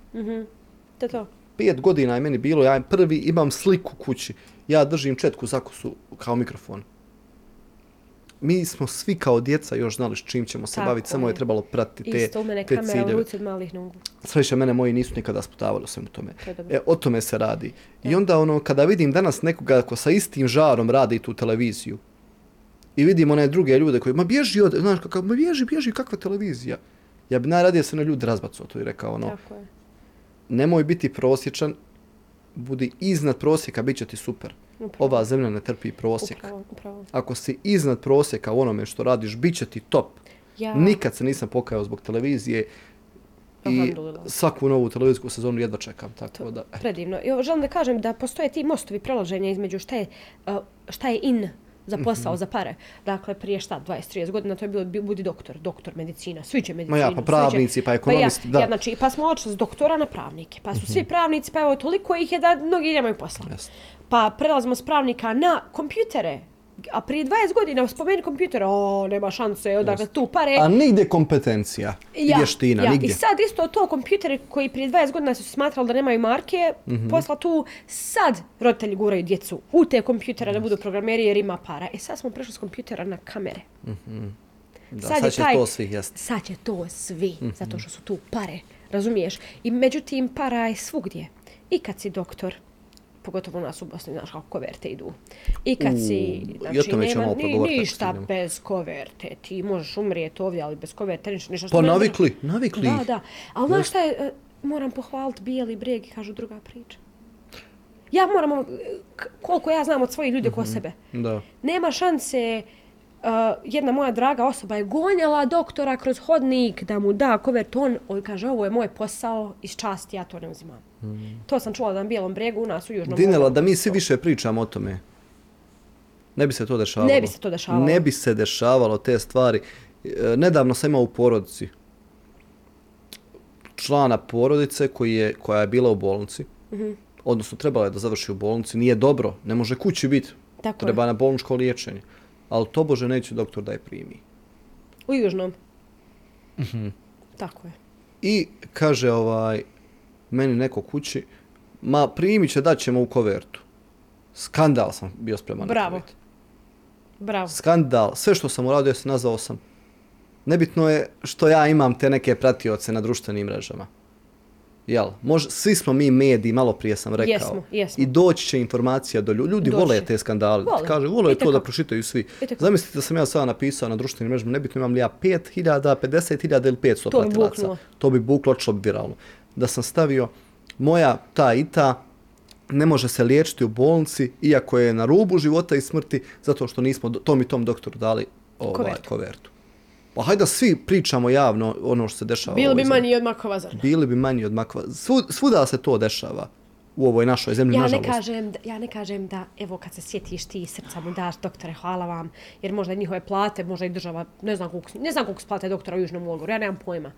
Ali nemoć ući u bolnicu bez koverte, to je druga priča. Ma, druga je stvar uh, poklon zahvale, kada Tako sve je. prođe kako Jeste. treba, ne znam, ili kada dobiješ dijete, pa, pa Jeste, ono, jeste. kako se zove, babice, jel, tako Da, dalje, da, ono da, da. nešto od srca, Od nešto, srca, tako je. čisto onako da podijeliš sreću, radost, jer je Tako sve je. kako treba. Ali mito i potkupiti nekoga da bi te neko to primio, bol, a nisi dobro. Trebaš bolnicu. Ma ajde, molim vas da pričamo o tome. Neki dan ja dovodim ništa isto više. svoju jako bitnu osobu u bolnicu na previjanje, tako to sve, i stoji majka s dvoje djece, vrišti na sred hodnika žena. I ja je ne znam. Žena vrišti na doktora, na sve vrišti. D- Dijete joj malo, nema možda šest godina. Mhm. Gips mu odavde do ovdje, mali plače, ona vrišti na doktore. I sad, generalno, reakcija ljudi ko mene, jao, što je na... Ja, ko je naporan, ona ili ko? Ko je naporan, ta žena ili ovi ljudi koji je upravo nisu tretirali kako treba? Mhm. Da. Razumiješ? I ona se okreće u mene i govori, Dinela, ako čiko ovo mi priča, ti ćeš. I prvo ja ono, pozdravim, stanem s njom da se malo smiri i to sve, ali evo, pričam o tome. Da, I treba pričat ću još više o tome. To Samo je- što ja al- nisam htjela započinjati priču bez nekih konkretnih, znaš, Ma svaki se dan dešavaju konkretni ali primjeri. kod mene što se desilo vidjela sam. Ništa Aj, bez koverta. Ništa bez Desilo se koverta. U mene dedo. Južni logor bolnica. Gotov. Znači ja sam ti rekla jutro, Mhm. on je na smrtnoj postelji trenutno. I odveli su ga u bolnicu i ovaj, go, gotovo, voda, sva, ma nema, to je ludnica. Uglavnom, ovaj, nije ga bilo 4-5 sati je Nena, onako je slaba sjedla u hodniku, čekala dođe. Odveli temperaturu da mjere, pa će ovo, pa će ono, oni svašta pričaju nešto, znaš. I kao potpiš da ga ostavimo u bolnici. Nena nije htjela potpisati jer zna da ne bi dobio ni- kapi vode da se napije. To bi Da. bilo spušteno krevet i zaboravljeno u sobi, Da. razumiješ? Ovaj, I neće da potpiše, voće ga na kući. I hajde vode ga kući, stavila ga u ambulantu, vraćaju ga gore i onda da ga presvuče. Toplomjer mu i dalje ovdje. Ona ih pitala kolika mu je temperatura. Kaže, ma nema temperature. Provjerili smo. Ona ga preslači kući, vadi mu toplomjer koji su doktori ostavili u njemu, nisu ni pogledali temperaturu. Gdje je on bio 4-5 sati, ja nemam pojma. I ona je tad, i ona ga, kažem ti, noća sam ga pazila, razumiješ Jeste. Prije. znaš kako ti kažu te s- medicinske sestre, čast izuzecima, da ne bi Čast neko izuzecima, mislio da je pravilo ovo. tako je. Ne, ima divnih ljudi koji Ima. časno obavljaju svoj posao i poštuju Hipokrata i zakletu i sve ostalo. Onda sam čuo jedne prilike, kad sam bio u bolnici, ne ja, nego neko moj, ja sam bio u posjeti. Ma hajde, Boga ti pusti, staro je to, umrijeće svakako. Upravo. Zato moja nena nije htjela potpisati da ostaje tu. Strašno. Strašno. Kao staro je to. Kao da nećemo mi ostariti. Ona neće ostariti. Kao ono pro, pro I to je okej što ona to rekla. Jel, tamo kolegice slušaju. Znači, Što me tako ne uđe, svakodnevno što me ne pričaju. uđe to u, u, u kolektivu smatraju okej. Okay. Pa, e, Ko, šta ste tu? jest, jest, jest. E, to me, me, me, I onda oni koji su drugačiji, koji su visoko moralni, časni, koji dobro rade svoj posao, Ne valjaju. ne valjaju i nisu dobro došli. Man, kažu, nije ona dobra s glavom. Upravo. Tako kažu. E, to je to što E. sam ja te malo pregovorila, to je mene Jest. ljuljalo, moj personalitet dok- sam odrastala, morala sam se boriti sama Da. sa sobom da kažem, halo, ovo što oni govore nema smisla. Zapravo ja jesam vrijedna osoba, ne znam što, razumiješ, znači baš je teško jer oni to toliko sa samopouzdanjem kažu. Rečenica je skroz netačna. Znači, jako časan doktor da za njega kažeš da nije dobar u glavu, ta rečenica nema smisla, ali toliko ti ljudi tu rečenicu sa samopouzdanjem kažu da je povjeruješ. Ništa mi Ali znaš se dešava? E, imamo puno mladih novih doktora, Vi- hvala Bogu koji su drugačiji. Arvederci stara generacija. Jeste i treba neko to tim starim doktorima i doktoricama stati u kraj. Ja imam divnog iskustva sa, sa mladim doktorima iz obje Mostarske bolnice, iz nekih drugih zdravstvenih institucija, za koje vjerujem da će čuvati profesiju onako kako treba. Visoko moralno, bez ikakvih koverata i tako dalje. E, volio bi da se to desi. I onda kad to vidim, dragog srca ću, tako kažeš, poklon dat na kraju. A i ne moram ga dati. I ne, mor, ne moram, ali, Ja. ali u meni takvu emociju mm -hmm. kad vidim da neko stvarno je srcem tu. Jest, kad neko radi svoj posao onako kako treba. Ja bi sad najradije nabrajao njihova imena, mislim, Yes, yes, ono, yes, yes. divno, krasno. Ali eto, kad smo već uh, kod tih doktora, ja bi spomenuo jednog doktora za životinje, jel, veterinara. Dobro. Ja sam nedavno udomio jednog psa, uh, Slavica se zove. Slavica, ben kako je slatka, videla sam. Da, ona je samo došla kod mene na balkon i eto, ja sam je nahranio i nije neće da ide, ja sam shvatio to je moj pas. I eto, tako. I sad došao, došao je na red da, da odemo kod veterinara, jel. Odšao sam ovdje u Movet, mislim da se tako zove, Narudnik, ovaj, Mhm. ova veterinarska stanica. E, nisam znao kako zove to zove, ali vidio sam kasnije na pečatu Jure Jurić. Dobro sam zapamtio. Jure. Jure Jurić, mlad doktor, što se mene tiče, 25 godina, ovako ga vidim. Nikad u životu nisam vidio nekog tako ljubaznog i pristupačnog. Molim vas, ljudi, svoje kućne ljubimce vodite kod doktora, od Jure veterinara Jurića. Jure Jurića. Ne, evo, morate zapamtiti to. To je na, na, na rudniku. Na onaj. Rudniku, jest Onaj mladi mak što mu je kožak u bebe. Nisam obratio kakva mu je koža, ali Mislim da ovaj, to taj. jako ljubazan. Jeste, znam. E, ne znam, ono, zadovoljstvo je biti s ljudima koji toliko vole To- svoj posao tako je. i Ostim ja to kad uđem. Učiš od njih, baš on, učiš on od te, njih. on primi tebe i tvoju životinju kao, kao, ne znam, osjećaš se uvažen. Ja sam snimio kako uh, on mojoj, uh, mojoj slavici sjecka nokte. I stavio sam na story. Mhm. I ljudi su komentarisali, jao, kako je mirna, je li moguće? Vjerojatno i ona osti energiju, mislim, ne znam šta bi druga rekao. I, ona, I on mi je rekao da je, da, je, da je ženka, da ima 10 mjeseci otprilike, beba je još, da je uh, srpski uh, trobojac, Dobro. ovaj, to je to je pasmina. Eventualno stavio je kao slash mix, pošto nije siguran, ali Šta, uglavnom na, najviše ima ti gena, jeli, izgleda srpskog trobojca. Uh, I eto, tu smo sada primila je tu, odnosno ta, pojela je tu tableticu protiv parazita, sad su na redu vakcine, čipiranje I to je to, idemo dalje. i pasoš. izabra- Pasoš, joj, ime ne piše Kasper Mušinović. Pa, Slavica pasoš. Bebanić. Slavica. znači, preslatko nešto, Jest. kad vidim taj pasoš, nema mi ništa slađe, da, pa, da, da. pomogu. preslatko. Jest. Ali vidiš, ti si pisao meni prije toga da onog malog kučića uzmeš i da te ona nađe. Jer koliko ja znam, pas treba tebe naći. Jest. I kad udomljavaš psa, kad ih ima hrpa, dođeš i pustiš koji, on, koji tebi priđe, Jest, tog vodiš. Jest, pa isto kao, vjerojatno i sa ljudima tako. Mhm. Ja sam čuo i ljudi koji, koji uh, su udom, udomili, usvojili djecu, pardon, Mhm. uh, kada odu u te domove Mhm. sa djecom bez roditeljskog staranja, da uvijek neko priđe, da neko dijete priđe i to je ta, ja mislim, je susret sudbine. dijete. Da. Jeste. Da, mislim, ne, ne poredim sad naravno Sad životinje i ljude, ali uh, jedni i drugi imaju emociju. Evo o tome se radi. I prepoznaju uh, ljudsku empatiju i eto, meni je tako Slavica došla pred kuću. Uh, prvo je bila Luna, da ti kažem. Ja, ja. Luna je bilo prvo ime, ali onda svaki pas je Luna. Sjećaš se prije svaka ženka bila Linda. Da. Linda i Rex. Nije Linda bilo Rex, treće ime. nema Svaki imena. pas je Rex, svaka ova... Kako je kuja- nam energija ljudski povezana? Yes, sve je bilo Linda i Rex. Ne znam, ono, svaki, svaka je bila Linda. Isto sad je svaka Luna. Ma neću, eto, hajde, Luna kad je svaka Luna. Ali I leži kako joj Slavica, Hm? leži joj Slavica. Leži Ona- joj ona je Slavica. Slavica. I onda sam ja otvorio na njen karton i vidio sam pišem srpski trobojac. I ja na Google najčešća srpska imena. Prva je Slavica. Jeste. Kao i s istorije, Slavica je Jeste. najčešće se davalo ime ovaj, e, srpskoj djeci i onda, pošto je kod mene pas Srpkinja, eto, Slavica. Preslatko. Tako, da. Jeste, Slavica je baš ono, da. Jeste karakteristično. Medena ima neke oke slatke, ne znam, ne znam ti objasniti. Ma sad je ali- divno, malo se izdebljava. Jesi li prije imao e, ljubimca? Naravno, imao sam svog tigra. Psa. Mhm. Ja. Bio mu ime Tigar. Bilo mu ime Tigar. Uh, joj, to je jedna lijepa priča. Ja sam njega udomio, ne znam da li još postoji ta organizacija u Mostaru, zvali su se Životine jer mi brinemo, tako se zvala Jako su organizacija. aktivni. Jel? Mhm. I oni su jedan dan stavili neki post gdje uh, udomljavaju pet kučića. Mhm. Ne znaju ni koja je pas, ništa oni ne znaju. Ja, ja kad sam njih vidio. Oni su bili isti, znaš kada ono, na ulicama imaš ono ulične prodavače, pa prodaju one uh, plišane igračke, pa onaj pas na baterije, znaš, pa ono, Isto. e, identični. Ja sam rekao, ja moram ovo uzeti. Ja moram 100% udomiti. I ja sam se njima javio, on je mogao da stane u dlan. E, U dlan je mogao da stane, kad je ona meni njega na musali donijela, ja sećam našeg susreta, sam bio u fazonu, šta ću ja, zgazit će ga neko.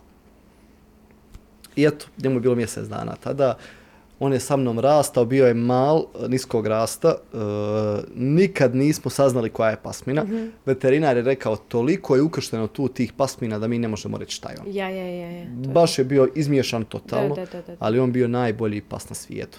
Tigar se je zvao, Tigi smo ga zvali. Tigi. I sad ja sam umeđu vremenu morao odseliti za Sarajevo. Dobro. Pošto moj tadašnji stanodavac u Sarajevu nije dopustio kućne ljubimce, nije opcija bila nikada da ja Tigija dam nekome drugom. Jedina opcija je bila da ga ja dam svojima kući, jel? ne nekom sa strane, da oni bode računa dok ja ne skontam način kako ću s njim u Sarajevu. Mama je imala protiv nešto svoje. Neće ona to, ne može se na... Ali ja sam rekao, ono, Žini. Šta ćeš? tako će, da, to život. Jest. To ti je Je. tako. Evo ti pa ti vidi kako ćeš. Upravo ja to sad radim. E, pa to. I ja sam donio, donio njega u, u našu porodičnu kuću. Tad su tu živjeli moja mama, e, moja sestra i moja nena. I one su se počele brinuti o njemu i sad ja sam nakon nekoliko mjeseci, možda i godinu dana, skontao način kako da ja njega u Sarajevo sebi dovedem. Ali ne daju. Ma Novčić, molim! Zavoljele ga. Da, Ma da, za- ma molim! ne, da, kao, ma nema šanse. Svašta. Idi ti ostavi ti nama Tigija. Svašta. I to je tako bilo, najviše se o njemu brinula moja nena Rahmetli. Mhm. Uh, jer, pazi kako ti je to bilo, uh, ona je, ja sam njoj jednom rekao da on ne smije jesti ljudsku hranu, Dobro. jer je tako veterinar rekao. Da on, ako će jesti, ne znam, pileće batake, ne, po, po, ne, ne smije ih začiniti. Da, moraju nikako. se za njega spremat posebno. Ja onako Tako. to nju rekao, ne, nisam od nje ništa očekivao, žena 70 plus godina. Razumijem. Ona je svaki dan njemu kuhala hranu. Ja. Skuha sa strane nama, njemu po, svaki dan brinula. Kad bi dobio, on je imao epilepsiju. Tigi je moj imao epilepsiju i samo odjednom počne se tre, isto kao ljudi, mislim. Je, sad, znaj, mene toga strah. Da, i ne, tu mi je veterinar rekao, to samo pusti. Ne možeš ti tu ništa uraditi, možeš ga onako malo maziti, čisto da osti da, Da nije smi- sam, ja. da, da se smiri i ne možeš ništa tu. Samo nemoj ga kao Pile moje, jače poteze, da, da, da, da, tako, pusti samo ga, ja. lagano maz, to će proći, ne možeš ti tu ništa ucesa na to. Ali uh, često imao temperaturu. I mi smo znali kako kad on ima temperaturu, jer mira, ne, ne, ne pomjera se s mjesta, ništa. On inače bio aktivan, prilično hiperaktivan pas. Nena bi se prema njemu ponašala kao prema čovjeku Djetetu, tako je. ona bi njemu ovaj tablete koje ljudi koriste za da spuste temperaturu, mrvila, po hranu stav, jer to veterinar nije rekao, ali ona je bila veterinar njemu naj, naj, najveći davala tablete u hranu, pa on to pojede, pa onda znaš kako kod nas tradicionalni stari lijek za spuštanje temperature je rakija. Odnosno, ono, uzmeš krpu pa čarape- namočiš u rakiju, namočiš u rakiju krpu pa ono kao oko vrata. Ona je to cuki stavljala, mislim, zamisli krpu u rakiju pa cuki. Najdraža. Pa to je trebalo, mi smo morali e, kupati i kupat njega da on ne smrdi na rakiju. Cuko mi smrdi na rakiju mjesecima. Majka, majka. I onda šta se desilo 27. juna, 27.6. prije dvije- 2021. On je samo nestao. Njemu je bilo 7 godina, on je samo nestao. Nikad mi nismo saznali šta je bilo s njim. Da li ga je neko uzeo, da li ga je neko auto možda, ne znam šta je bilo, nikad ga nisam, ja, tražili smo ga dugo, dugo, dugo.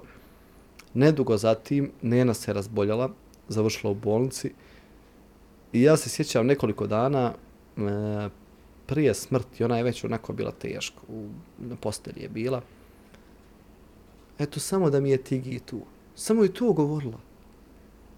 Žena koja nikad nije imala kućnog ljubimca Da, prije. Sunce, Nikad. Sunce moje drago. nevjerovatna je ta bila ljubav njih dvoje. I pazi, to se desilo 27.6.2021. 27.6.2023. meni na vratima se pojavlja Slavica. Isti datum dvije godine nakon. Isti datum. Ničim izazvan ona se pojavila tu. Ako to nije prst sudbine, ja ne znam šta je. Ja sam, kad, kad je bila tu na tom balkonu, hajde, naravno, mi je nahranimo, eto, nije i sutra, eto je prekosutra, hajde sad vremenom postala naš pas. I ja nešto, ovaj, na telefonu i vidim, ono, tigi, idem tamo, ono, arhivu storija, znaš, na, na Instagramu. I vidim 27.6. ono, kao danas mi se pas izgubio, ako neko može da nađe, da, da vidi, javite mi. Pazi, Nema Godina ima teorije, 365 nema, dana. Nema teorije. Nema Tako da, ono, eto ga, tu je živa, zdrava, sretna, nasmijana, ona stvarno stala izgleda kao da je Smi- nasmijana, je li? da. Uh, previše voli ljude i ljudi vole nju, ovi prije mene nisu voljeli, jer je ona došla, tako veterinar kaže, kao vlasnički pas. Dobro. Znači ima li neke vlasnike? Pretpostavljamo, uh, jer je ona je lovački pas, jel? Mhm, Pretpostavljamo da su lovci bili vlasnici i da nije bila po njihovoj mjeri. Da nije bila, da nije slušala, jel? Da nije Ja, ja, ja. zadovoljila njihove kriterijume lova Ma ja, ili čega ma više ja, i onda su nju izbacili. I neka su. Bila je mršava, gladna. Ja njoj kad sam stavio hranu prvi put, ona je to tako halapljivo pojela, ko zna koliko nije jela. Sad je sve kako treba. To je, nadam se, Hvala ni na Bogu. prošlosti. Hvala Bogu. Neka ja, bude kod isto, mene biti Isto mi je to mi toliko teško jer uh, količina izbacivanja pasa na ulicu mi je abnormalna. Abnormalna. Zato što su psi postali trend. A, znaš da trendovi traju i prestanu. A imati psa je sada trend ovdje već neko vrijeme. Znaš, ono, dio ovoga svega je Ja, pa postalo eto, imati psa. dok je beba, I onda sve uzmeš okej. psa, pogotovo ako je onako čupav, atraktivan, lijep, da može stati ovaj, tu slikanje mjesec dana i onda kad skontaš da je to obaveza ogromna, ma bježi, ko će to? Uslikao sam se, dobro je. E pa to se dešava ovdje, tako da, a i naravno loši ljudi, Strah mi protiv ljudi, loš... isto vampiri. Pa, pro- isto vampiri, nemoj mozga. Protiv loših ljudi mi ne možemo. Ima ih koliko hoćeš. Tako Ja, ja, bi da, ja bi da ova energija dobra bude zarazna, kol- koliko je zarazna ta negativna. Dobra je, ne, ne, ona je zarazna, je dobra energija, ali ova druga isto. Da, da ljudi budu malo, svi ti imaš srca čovječe, možemo li zaraziti, e, ne znam, nadam se, nadam se će ovaj podcast to postići. Pa eto, to- to je Koliko cilj. toliko, To je cilj. to je cilj. To je koliko cilj, jeste, jeste. Drago mi je Slavica, brat, kako je Slavica? Jest, sestra, sestra, Slavica, Sestra, sestra. Da, da, jest, Sunce. da. Jako Zato- mi drago da si, šta, zato Zato sam htio spomenuti to veterinara Juru, jer ovaj, mogu li kako e, učiniti da, gurnemo Juru na ekran? ja mislim da dobri ljudi nađu uh, svoju publiku uvijek, ljude koji će i cijeniti, poštovati kako god želiš, Hoće. tako da on će sigurno naći svoju publiku. Ja vjerujem da je novi veterinar, što Jeste, znači jeste novi, novi, da. da. da, nije dugo u, u ovom poslu, jer mlad je jako. Je, Jeste jako. Trebalo je, mislim, završiti fakultet i proći taj Mm. neki period. Pretpostavljam, ja ovo sve pretpostavljam ništa više. Uh, tako da i baš treba imenovati takve ljude. Juran ne zna da ću ja njega sad, ne zna da, da znam Ne, kako se zove. Tako je, tako je. Bakir, ne znam da smo mi pričali ovdje. Ko su Jura i Bakir koji su bili danas, kaže, Dinela i Jadi pričali o Juri, Bakiru i Slavici. Ja. Pa dosta više i ovog drugog Bakira i onog Dragana i Milorada, ovi u kojima se priča svakodnevno, znaš. Pa ajde malo pričamo o običnim svakodnevnim ljudima i životinjama koji nam čine ovaj život malo ljepšim. Eto, o tome sam ti. Upravo, i to i zato sam ja ovaj kad sam uh, dolazila ovdje s Mirom da pričam za podcast, da se pokrene to sve. Rekla sam mu nemoj očekivati ću samo dovoditi slavne ličnosti, nije Da. to cilj, apsolutno. Znači želim naravno pokrenuti podcast da se uzme ozbiljno i naravno algoritam malo ispratiti jer ima i algoritam svoje zahtjeve i tako dalje. Ali čim zarovalamo loptu nizbor, to pću, to je to. I stvarno Da. želim u- dovesti ljude sa pričama. Razumiješ, jer ni, što kažeš, taj Milo radi to sve, i Mhm. predsjednici, i slavni ljudi.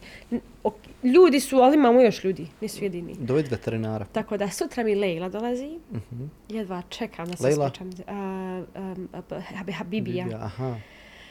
O, pa bit će to, Jedva bit će to super priča. da se ispričam s njom, opisati ne mogu koliko je, ko što ti kažeš, ne zna, Bakir sad ne zna da mi pričamo o njima, ona nije znala šta je ona meni predstavljala. Mhm. Razumiješ? Ja sam to njoj i kroz poruku i kroz glasovnu, to je sve, ali nikad nismo sjela da popijemo kafu, govorili smo da hoćemo, ali tako te obaveze te stvari.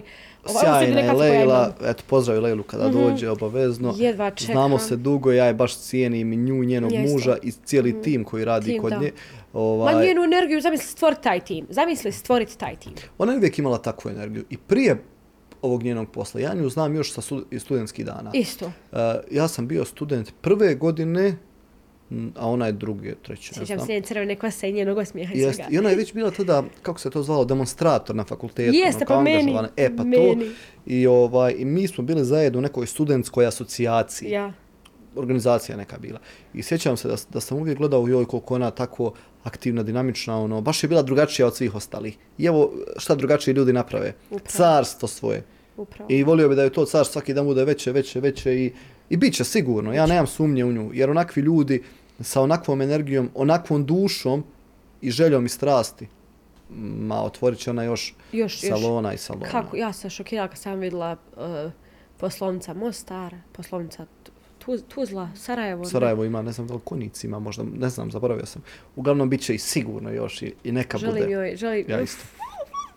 Toliko me inspiruje to sve. Znači, od Jeste. Bakira do Lile, do, tebe. Ja bi sad sve redom pričao ljudima. Ja bi znaš, isto, Imate ali- te divne ljude, tu sam taj divan čovjek, prodavač ovaj, na pijaci, sve I tako. da Bog da, da ova vrsta trača postane in.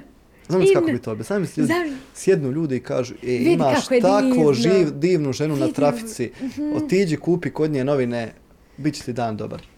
Jedva čekam. Eto ti ideje za, za, da svaki dan možda u podcastu pričate dobro o nekim drugim ljudima. Ja, i to, i to. Ja sam, čak sam govorila Miri, znači kad budu teme, neće biti, nećemo mi pričati o drugima kao novosti, vijesti, info, šta je bilo, gdje je bilo, trač, ma nema šanse, ne mogu.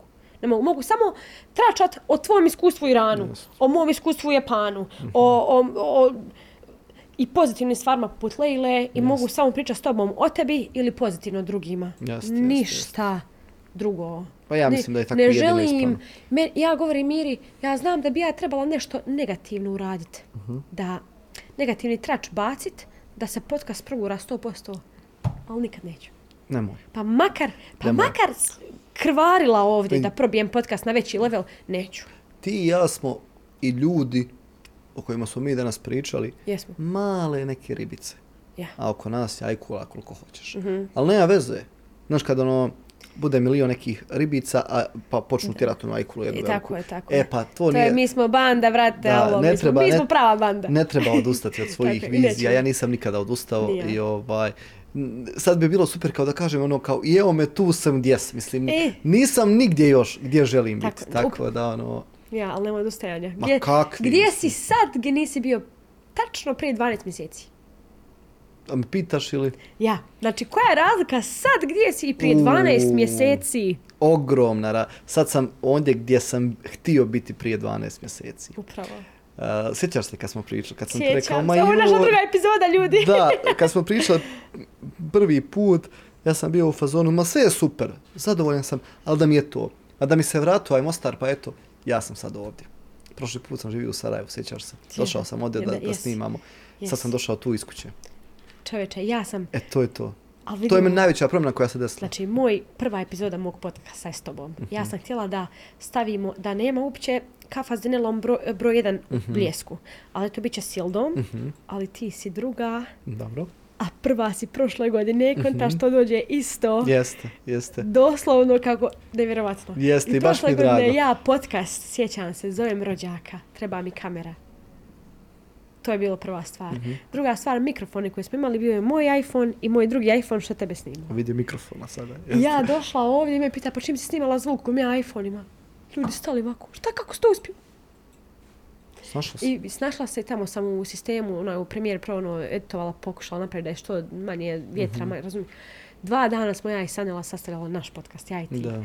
A ovdje saznam za ovu malu, uh, kako se ovo zove, ovaj dashboard sa ovim dug, dugmićima, znaš. I sad kamere rade, snimaju, samo. Da, tamo tap, tap, tap, tap, tap, tap, tap, i već je sve srezano. Znaš koliko smo zajedno Sanela mučila da izbacimo, ono, A da ti kažem, nema uspjeha bez muke. Drago mi da ste nema i drago tako, mi je, da. I tako da kažem isto, ja prije 12 mjeseci, ja sad dva različita svijeta. Mogu mi stik za Primije- 12. Znaš koliko se primijeti to kod tebe? Sjećaš se kad sam ti ja rekao prije godinu dana, Ja. kad smo pričali malo o tebi. Jesmo, jesmo. Kad je bio onaj dio kad si rekla ono kao nekada e, previše želim nešto da kažem pa to izgleda previše agresivno. Sjećaš se kad si mi to rekla Jesam. ono imam učim se kaže još komunikaciju, dobro se zap, sam zapamtio kad Jesam. si mi to rekla. Naučila si. Nemoj me zezati. Ma jesi. Stvarno jesi. Svašta. Da, mislim ono e, tebi su ljudi, mislim sad kad bi mi analizirali što Ne, nam ljudi baš sam, nisam, Ne, mislila sam da moram da uzmem coach, trenera za to.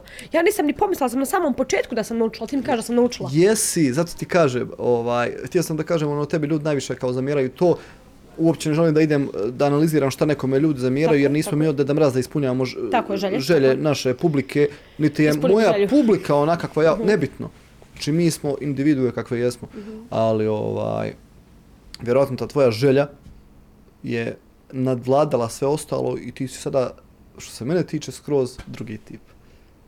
Kako mi, kako mi je to drago čuti. U tome I, jes. I najviše što sam našla mira u svom radu, zato što sam uvijek radila bez rezultata nekako se potrefi.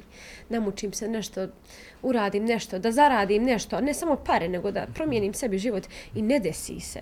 Ali valjda to su ti mali koraci koji kad sastaviš sve zajedno, evo me tu. Jest. Gdje nisam još gdje ću bit, ali, ali je ovo velika razlika, Ali to je razumiješ? najljepše. To, ti mali koraci su stvarno najljepše jer ono, uspjeh preko noći nije sladak. Nije, nije, Nije nije, to ništa. I sad toliko jedem Tako, to, ti da. kažeš slatko mi je, preslatko mi je i kažu vjeruj procesu. Samo To- i uživaju u procesu. I uživaj proces. I uži, to ti je sa bilo čim tako. Kada radiš neki, pa kada radiš tijelo svoje, gradiš, Jeste, teretani nebitno. proces. Ne može preko noći. Nemo, nema šanse. I zamisli kako je to lijepo graditi A ta- ja. fizički promjer, transformaciju. Tako A je. zamisli kako je tek lijepo graditi se mentalno. Jeste, uf. E, to je nešto... I prošli put sam ti rekao jednu rečenicu, dobro se sjećam, reći ti sada opet, jer mi volio bi da dođemo do tog nivoa svijesti svi.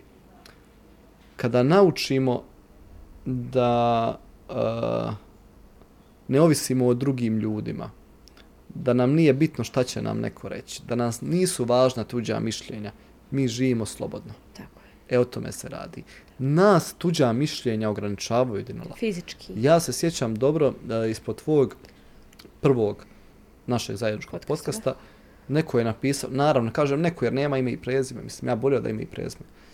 Neko je napisao sad neki ovoliki komentar o meni, Jeste. na fazon, znam ja njega, šuplja, priča, e, Mhm. mama mu ide na fakultet, za ne, ne znam što su sve ljudi napisali. E sad ja mogu tu biti u fazonu, e vidi šta mi je napisao, ne mogu oka sklopiti, ode ja sad tamo tražiti, ko je to, od hakera neke traži da traži a- ovu IP adresu. A vamo da, ti život propati i Pa tvoj uspjeh. čeka me život, Bona. Mm, Ma šta me, evo, ako sad, možda ispod ovoga bude neki komentara, nik, negativni, Ne vidiš ih. ma ne vidim ih, nek su svi živi i zdravi. Jel ti meni vjeruješ da meni oči detektuju to? Meni oči detektuju prva, prve dvije riječi nečega. Mhm. I isto kao da mi mozak isprogramiran, samo skip. Da. I Ja, znači, isto kao da ne postoje negativni komentari koliko samo vidim pozitivne. Jednostavno mi oči preskaču tu To su te, negativno. ružičaste naočale. E, Neka to- treba to staviti. Ja. Treba to Che staviti. buono, porti. ja sam- Jest, baš kebonno. Tako da, ono, i te ljude, uh, ja nikad neću nikako, nijekome, pogotovo ljudima koje ne znam, jer mm, loše, jel? Ali zamisli, molim te, koliko moraš biti tužan, nezadovoljan, nesretan, da imaš potrebu komentarisati ljudima negativno. Ja imam potrebu tim istim ljudima ubaciti toliko ljubavi i sreće u srce da nemaju taj osjećaj više. Mhm. Jer nije radi meni radi mene. Bola, meni, meni je lagano preskočiti hate komentare. Meni je radi njih i što sam empata. Ja imam resivere ovdje. Ako Jasno. tebe nešto boli, ja tebe ne razumijem. Ja tebe osjećam. Da. Znači ja osjećam što ti osjećaš. Yes. Samim tim mi je teško. Ne radi mene, nego radi tebe. I onda želim, znači ti ljudi, što kaže Ilda, tastatura radnici. Da. Top. Onaj, želim iskreno, nije ovo ono ironično želim ti sreću u životu. Nije, želim iskreno da se osjećaš ko ja. Ja isto to, ja isto to želim, ljudima. iskreno to ljudima. Ne, nemam ti šta dalje reći. želim da, da uh, opet, ka, nikad neću reći za sebe ja sam dobar čovjek. Meni to nekako, ono, nek to pokazuju stvari koje ja radim, nek drugi ljudi to kažu ako misle nebitno. A nikad neću za sebe da sam dobar čovjek. Ma, Ali sigurno želim dobro drugim ljudima. ja. E o tome se radi. Nikad nisam nikome napisao ružan komentar. Nije. Pogotovo ničim izazvan, pogotovo ne prvi. Sa ovim nivom svijesti nadam se da neću nikada to uraditi. Hvala Bogu i na odgoju, hvala Bogu na životnom iskustvu, na svemu lošem što se desilo, pa da danas razmišljam na ovaj način. Ne znam šta je u ljudima, pa ih natjera da druge ljude pljuju. Ničim izazvani, što je najgore. Znaš šta, znaš šta, u meni u glavi sad volim ih. Da. Te ljude što pljuju druge, te, te pljuvače volim. Žao mi je. Ja juče gledam kako svi slikaju, brate. Znači, ono što, što radionca slikanja na sajmu. Da. Kunem ti se, snimam i ne vidim ekran od suza. Mhm. Znači, nisam htjela da iko vidi, ali niko ništa nije trebao reći. One priče kasnije što su bile, što su nastale suze. Mhm. Ja sam to tokom snimanja osjetila. Da. Ja gledam tvoj kist, gledam tvoje oči kako su fokusirane na, na, na, uh, na, na Platno. platno. Gledam, ja empate, molim vas, googlajte šta su empate, ali ja sam hronični empata, dakle, nije to površinski, što to je dubinski. Da. Ja osjetim svačiju priču. I, i stala sam story, snimam i plačem. Bakir me značio, snimam i plačem. I taman došla sebi, ljudi krenuše pričat tačno ono što sam osjetila. Yes. I zato smatram da i ovih što pljuju, pljuvači, isto osjete. Znači imaju, svako ima svoju priču. Jednog dana sam ja hodala, ima riječ na japanskom za ovo, hodala sam ima možda deseta godina carinom i nosim svoj kišobran. Ti znaš kako svijest osobe nastaje. Um, prvo, živiš za sebe i misliš da si centar svijeta. Ne postoji niko drugi. Isto kao što Iran misli da će ta svijet Da. kao Iran. Isto ti živiš svoj život, jednostavno drugi ljudi nekako ne postoje. Ja jednog dana prolazim s kišobranom i prolazi jedan gospodin na kiši, francuska ona kapa, ruke iza leđa, pognut i prolazi carinom. I ovako smo se mi mimo išli. Ja sam njega pogledala i isto kao sam imala neku loptu oko njega. Um, njegovih misli. Mhm. Loptu njegovih misli. I prvi put postajem svjesna da svako ima svoj svijet. Prvi put vidim da čovjek ne zna za mene. A ja, meni mene drama u životu. Ja sam sebi glavna, svi osjete šta ja osjećam, svi znaju kako je Da. meni. Dok ja nisam bila taj čovjek sa svim u svom svijetu i onda se okrenem okolo i svi ljudi hodaju i sve su lopte oko njih. Yes. Ja sam stala na sred carine, ja... A nisam, jedi, nisam jedina. A pazi, bila si prisutna tu i tada. E, mi nikad nismo prisutni. To je najgore. To, tome se učimo cijeli život. Čovječe, osjećaja. Jeste, jeste. Uvijek smo ili u prošlosti ili u budućnosti, na, nažalost. Tad sam postala svjesna, normalno je trening, istrenirat Mhm. se od pljuvanja, da ti ne pada teško. To je veći trening nego Ali taj teretani. osjećaj, taj osjećaj da on ima svoj svijet, pa Mhm. makar bio najopakiji čovjek na svijetu, je meni toliko olakšao moj proces um, izgrađivanja dok me ljudi pljuju. Mhm. Da. Razumiješ? Jeste, znači, jeste. plju- ti mene pljuješ, ja te ovako gledam i puštam. Mhm. splakat ću ja to, sve okej, istuširat ću se ja, nego ti ćeš ostati isti. Mm. I želim, želim taj svijet da, da ti nije crni, crna loptica, nego ljubičasta. Meni ljubičasta Ali je sve nešto. proces. Nekoliko puta smo rekli proces. E, to je najvažnije, ja mislim, u djelovanju svih nas. Ima uh, Franz Kafka jednu divnu knjigu, baš se zove Proces. To je jedna od najpoznatijih uh, njegovih, njegovih knjiga. Uh, kratko ću. Knjiga govori o glavnom uh, liku koji se zove Jozef K. Dobro. Da, I kroz cijelu knjigu mi pratimo njegov proces. dobro. Ja preporučujem svima, neću ja sada govoriti o čemu se radi u knjizi jer ću pogriješiti, zato što tu knjigu svi drugačije doživimo. Da, da, čitao da. sam je četiri puta, u Iranu sam je čitao na aerodromu, pročitao je za jedan dan, Wow. po peti put. I uvijek drugi osjećaj. I uvijek je drugačiji osjećaj i drugačije tumačenje. E to je proces i ono što sada rekla, uh, kad gledaš neke druge ljude, Vidim loptu. kod vidiš lopte, njihove procese koji su drugačiji od tvojih, koji ne mogu biti nikako kao što su tvoji, e u tome se radi u toj knjizi. Bilo bi super da pročitamo svi proces od uh, Franca Kafke i da vidimo šta se sve s nama dešava u našoj svakodnevnici. Samo jedan dio, on, uh, ta knjiga govori o sudskom procesu koji ne postoji. Sve vrijeme se njemu sudi za nešto, tom glavnom liku, ali niko ne zna zašto mu se sudi. Nigdje u knjizi ne piše zašto mu se sudi. On vidi sudije svuda oko sebe. On sjedi na klupi uh, u parku, vidi neke druge ljude kako gledaju i on se boji ih njihovih pogleda jer su to suci u tom momentu. E to se i nama dešava. To ja. To se nama Ali dešava. tome. Je, mi imamo sudije, porotu, Jesam, da, da, da, porotu. aha. svuda oko nas. I čim to, ali znaš gdje se to reže u glavi, znači, čim Da. se to u glavi izražeš. Ali bi bilo dobro da ne završimo kao što je uh, On, K završio. On je loše završio. E pa nemojte biti kao Jozef K. sad ću ići u Mepas da kupim rešo za kafu, za koju sam te tako izradila da nas ja ne mogu da vjerujem. Nije veze. mi. Pa vidi, ovaj brlja sve što više pijemo bolja. Jeli? E, o tome se radi. Tako da ono, valjda se to malo sleglo dole nešto, tako da ono... Znači, to, to, idem da uzmem rešo i idem gore u knjižaru da uzmem odmah tu knjigu. Jozef, kao nemoj uzma daj da ti posudim knjigu. Nemam je ljepše. sada, ljepše je tako. Ljepše je. Daj ti mi neku pa ćemo se tako Hoću. ovaj... Ja volim, meni je to najdraža knjiga i uvijek je preporučujem svima i, i volim pričati s ljudima kada razmijenimo. Nije to predugo štivo Jel na našem jeziku? na našem je jeziku. Ti više voliš na engleski čitaš. Nije da volim, nego mi je teško čitati na našem, ali možda bi Mhm. trebalo izvježbati. Možda mi to, onaj, u mene sve knjige na engleskom. Čitaš na engleskom? Čitam. Dobro, Čitam, može. čitam, čitam. Može, nema problema. Ok. Ovaj, nego daću ti tu knjigu i baš bi volio da pričamo o njoj. Može. Baš ne, ne pred kamerama jer Ja, ja, da. biće tu, biće tu čudnih nekih tumačenja. Ali daću ti pa pročitaj. Moram ti nešto reći što se tiče kamera i cooking showa uh, za kraj. Dobro. Ovaj, koliko god sam ja napravila da ovo kućna, kućna atmosfera, kako, kad upališ kameru, duboko u nesvijesti, podsvijesti ima taj neki napravi se. I znaš ti, tokom moj prvi podcast, sad drugi s tobom, onaj naš prvi u kafiću nam je bilo nešto, tu nisam osla što osjećam tipa u ovoj prostoriji, razumiješ? Ali radim na tome da se vratim. Um, zaboravi na njih.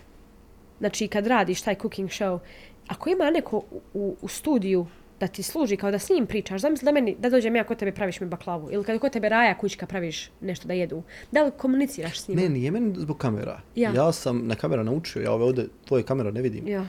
Koja je blokada u tome, jer meni se desi Teško blokada. mi je, ja, ne, ne, nije to blokada Dinala, ja sam takav prosto.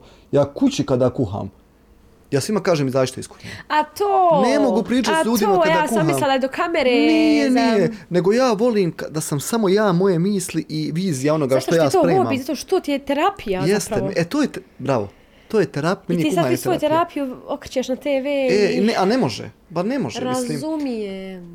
Ja Razumijem. sjeckam, kada sam prvi, evo, sad će se to nekad emitovati, kada sam prvi put uzeo luk i nož u ruke, ja ne znam kako čovječe. ću ono.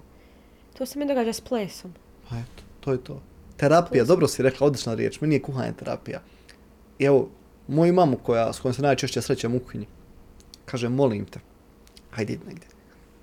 Idi negdje na dva sata, toliko mi treba da ja ovo nešto napravim. Pa se vidimo poslije. Ne pričam kad kuham. Jednostavno si u tome. Muzika, ovaj, moja kuhinja, mada ja i kući to napravim ludilo neko, najlakše, pazi, ja mogu uzeti sada, ne znam, ovaj Red Bull, pa sipat ja ono što ja to pravim, ali ja to sve u neke zdjelice napravim sebi. Napravim ja svoj cooking show u kojem ne pričam ništa. Tako da možda ne bi bilo loše taj neki voice-over. Ne, neko me snimi, ja samo kasnije taj voice-over napravim i to je to. Ja, i to, i to, ja, jer ne Jest. trebaš, nemoj se tjerat. Ako vidi ovo i taj, da za televiziju cooking show, imaš pravo da mijenjaš stvari, vjerovatno kako Naravno, želiš. naravno. I onda uvijek gledaj da to nije po pravilima, nego po osjećajima. A, os, se- da, Eto, to gledaj, to gledaj. jeste, jeste. Jer Sigurno, nisam ni ja sigurno htjela tako. po pravilima, sam po pravilima, sad bi bio malo viš, viši sto, Mhm. sjedili bi, ova mi stol, ovo ću promijeniti.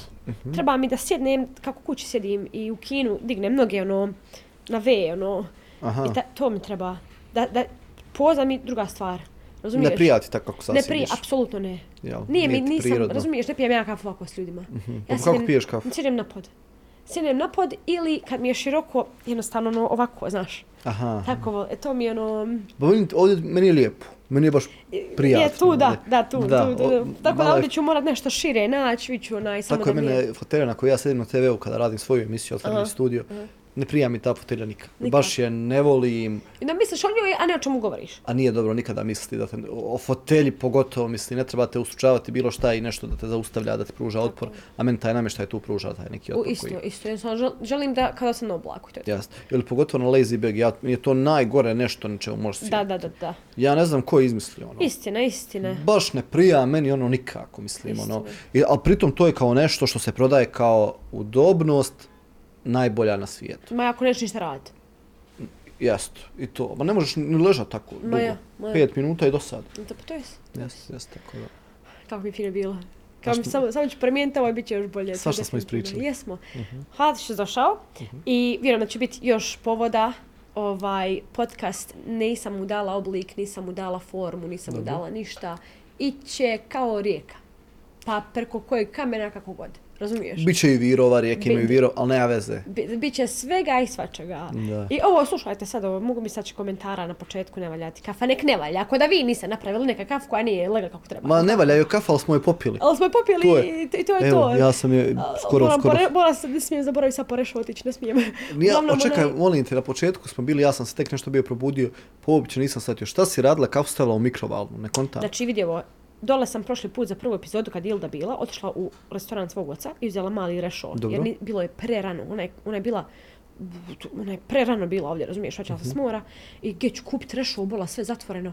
Ja idem u restoran, otvorim i uzmem iz restorana. I dovenesem ovdje, ali međutim oni ga koriste u restoranu, ja sam ga odmah morala vratiti tamo kad sam Mhm. završila, razumiješ. I nisam stigla kupiti novi rešo i napravim kafu džezvi, pravu, kod kuće. I tu sam ja nju izjela, iznijela prava ona sa kajmakom gore, ono sve, razumiješ? Dobro. Međutim, sad došla nema rešoa, ja ubacim kao na, imaju u Brazilu one male instant kafe, što Aha, samo zaliješ. ja, ja, znam, dobro. E sad ova baš nije instant, ova je na prava, ali treba da prokuha. Dobro. Ja sam ubacila ka, dvije male kaškice to, Mhm. zalila vodom, promiješala i u mikrofonu je prokuhala džezvi. Aha, Ona je kao u džezvi prokuhala isto, na, ono, nadošla, jel, kako se kaže. ma ja. I da sam iznijela i stavila tu i mi smo samo vode vrele dodali iz džezve. Pa nemoj više tako pravi kafu, Neću ali onaj, bolje Ali sam rešao se bez sma- bijedi, kako tako znaš i umiješ. Tako. Iste sekunde sad poslije posaka sad u me pas radi, pone, ponedjeljak je, jel? Jel ponedjeljak danas? Šta je da, jest, jest, jest. Nemam jest. časova, nemam ničega, dobro Jeste, je, dobro je. Tako, Leila ti je sljedeća, je li tako? Leila sutra Eto, devet Leila, sati. ako budeš Leila, ovaj, e, pila kafu iz mikrovalne, Zam, izvini, izvini, znači, znači vidio si gdje sam bila jučer. Ma nije, ma najlakše ti je bude na Osjećam samom se šta ti je, riskiraj se. loše, ali dobro, bit će dobro. ne, ma tamo posao, ne želim slušaš još loše. Hvala ti što si došao. Ovaj, um, I što sam ti rekla, bit će podcast u različitim formama, tako da zvaću te opet definitivno, ali, ali nećemo uvijek ponavljati jednu te istu priču. Ma imamo ti ja nešto- ćemo god hoćeš. Imamo, ali ćemo raditi nešto na druga- drugačije načine i uvijek će biti kreativno, uvijek će biti tako da onaj... E, hvala tebi, bilo mi je jako ugodno, prijatno. A, Meni ti je ovaj studij ljepši nego onaj prošli put, mislim prošli put smo Ja, bili u kafiću. vjetar, vjetar nas odio prošli Ovdje mi put. ništa ne smeta, znaš, Ja, ono, em je bilo, jel vruće?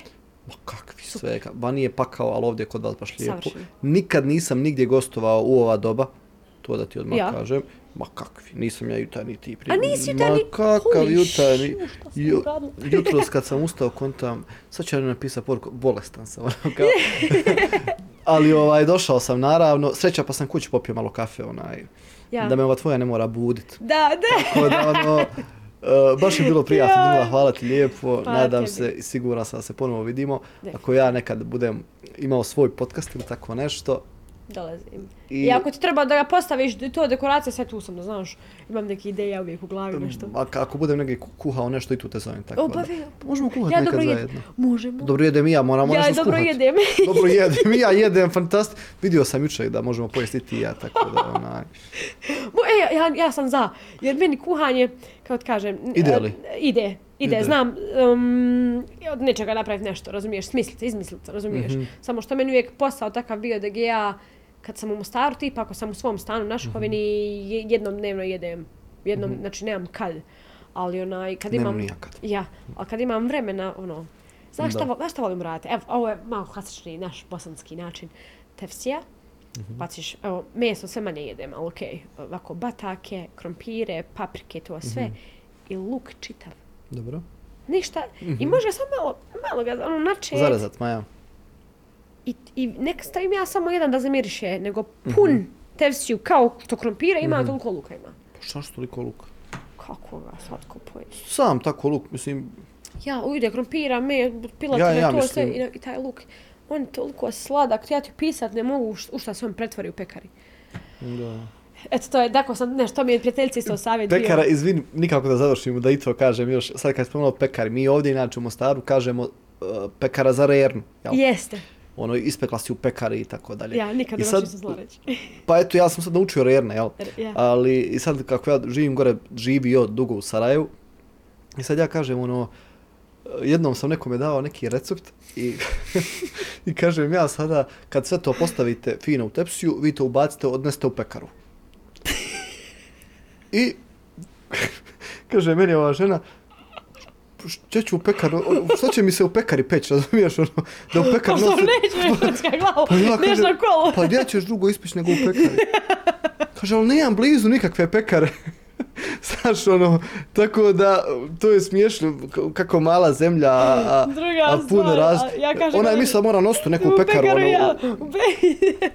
ja kažem pekara, pekara, nije mi isto kao pekara, pekara. A pekara je pekara, da. Uglavnom, pekara je i rejerna, pekara je i gdje hljeb kupite, Tako je, jedno i tako je, drugo je, tako je, jedno i drugo je pekara. Tako da, ono, različito je ovdje uvijek kod kažem, nas. kad odem u Sarajevo, isto druga država. To je, to mi je taj neki osjećaj, isto druga država. Ti Pa, lijepa država, ali ljepša je ova naša ovdje, tako Je, da, ono, je. jest, Evo, jest. Osim saobraćaja, oj, samo me iz toga izvuci, to je to. Ali Gdje u jeste. Sa- Sa- Sarajevu, jel? Saobraćaj Mostara mi je Bolji ili gori? gu- gust i dušim se u njemu. Lakše mi je Sarajevo, ima više neba vidim kad vozim, ono. Više je neba nekako u Mostaru, ja crko, pogotovo glavnom ulicom, ono je katastrofa. Pa jest. Ljeti, jest. ljeti pogotovo. U, ali meni lijepa glavna ulica, pogotovo tamo od, od Lučkog mosta. Ovamo ka. Je, je, ona je prelijepa, da, samo, prema znači, razvitku. u subotu, prije, prije sajma. Mhm. Znači, ja sam u Srujišta krenula, trebalo u Stolac ići. Srujišta krenula u 9 i po ujutru. Mhm. Ja sam na izlazu iz Mostara bila, znači Bišće polje prošla, 11 i po bilo. Dva sata vožnje od Rujišta do Bišće dobro, polje. sad je turista ima, sad je malo nezgodno ovdje. Ljeto Eto, je, dijaspora je nam je došla. Tako ali nema veze. E, da se dogovorimo. Dobro. Uh, kuhamo na rujištu. Može li tako? Jao, može. Na planini, Bakire, čim budeš slobodna, bakire. Ja sam, Bakire. ja sam, ja sam fleksibilna. Ej, e, i, da- tako da, i ja sam fleksibilan, Jel, htio sam biti fleksibilan, tako da to, molim te, čim bude, zato ovo namjerno govorim pred kamerama, Čim, da čim me ne bi izradila. bolje. Neću te Da- izraditi, nemaš ja. Ne, ne, da dogovorimo pred našom publikom. Dakle, na rujištu, kuhamo, možemo kod mene u vikenci, divno, krasno, tako da. Možemo cooking show napraviti. Da pravimo isto jelo, ti na svoj način, ja na svoj O, način. Imamo, žiri, publika i pravimo, tako Svak, da. sviđa mi se, sviđa Može. mi se. I nećete izraditi jedine stvari. Kad sam ja izrađivala ljude što se nisam sjećala stvari. Znači, ne sjetim se, Vidiš. ali mi je Ashwagandha promijenila sve. To ne reklamišem, jel samo kažem, stvarno Nećemo, jeste. da nas ne bi ukinuli tamo, mislim da o Nećemo, tome ja. se ne smije pričati, tako To, da. da, nema. pa to jeste. Da. Ali stvarno se puno bolje sjećam i čak da ne zapišem, mogu, razumiješ tako Jest. da. Ali zapiši ti. Čim čim prije, tim tim bolje Kuhamo. kuhamo. Super, hvala ti puno. Idemo sad, od onog što dočekao, tu došao kupit uh, tu knjigu. Ajde, Nemoj nam ti doček nikad pravi majke u tim mikrovalama. Mi zajedno ćemo Ne, otići. ne koristim ja mikrofon, bilo samo izlaz neki, bilo kakav izlaz, samo da kafu stavim, jer podcast se zove kafa s Dinelom. Evo kafe, kakva je god kafa je tu, tako da... Strašno, dobro. Imala hvala na kafu, hvala, hvala na razgovor. Hvala puno i vidimo se opet. Vidimo se, čao. Bye. Bye. Zdravo.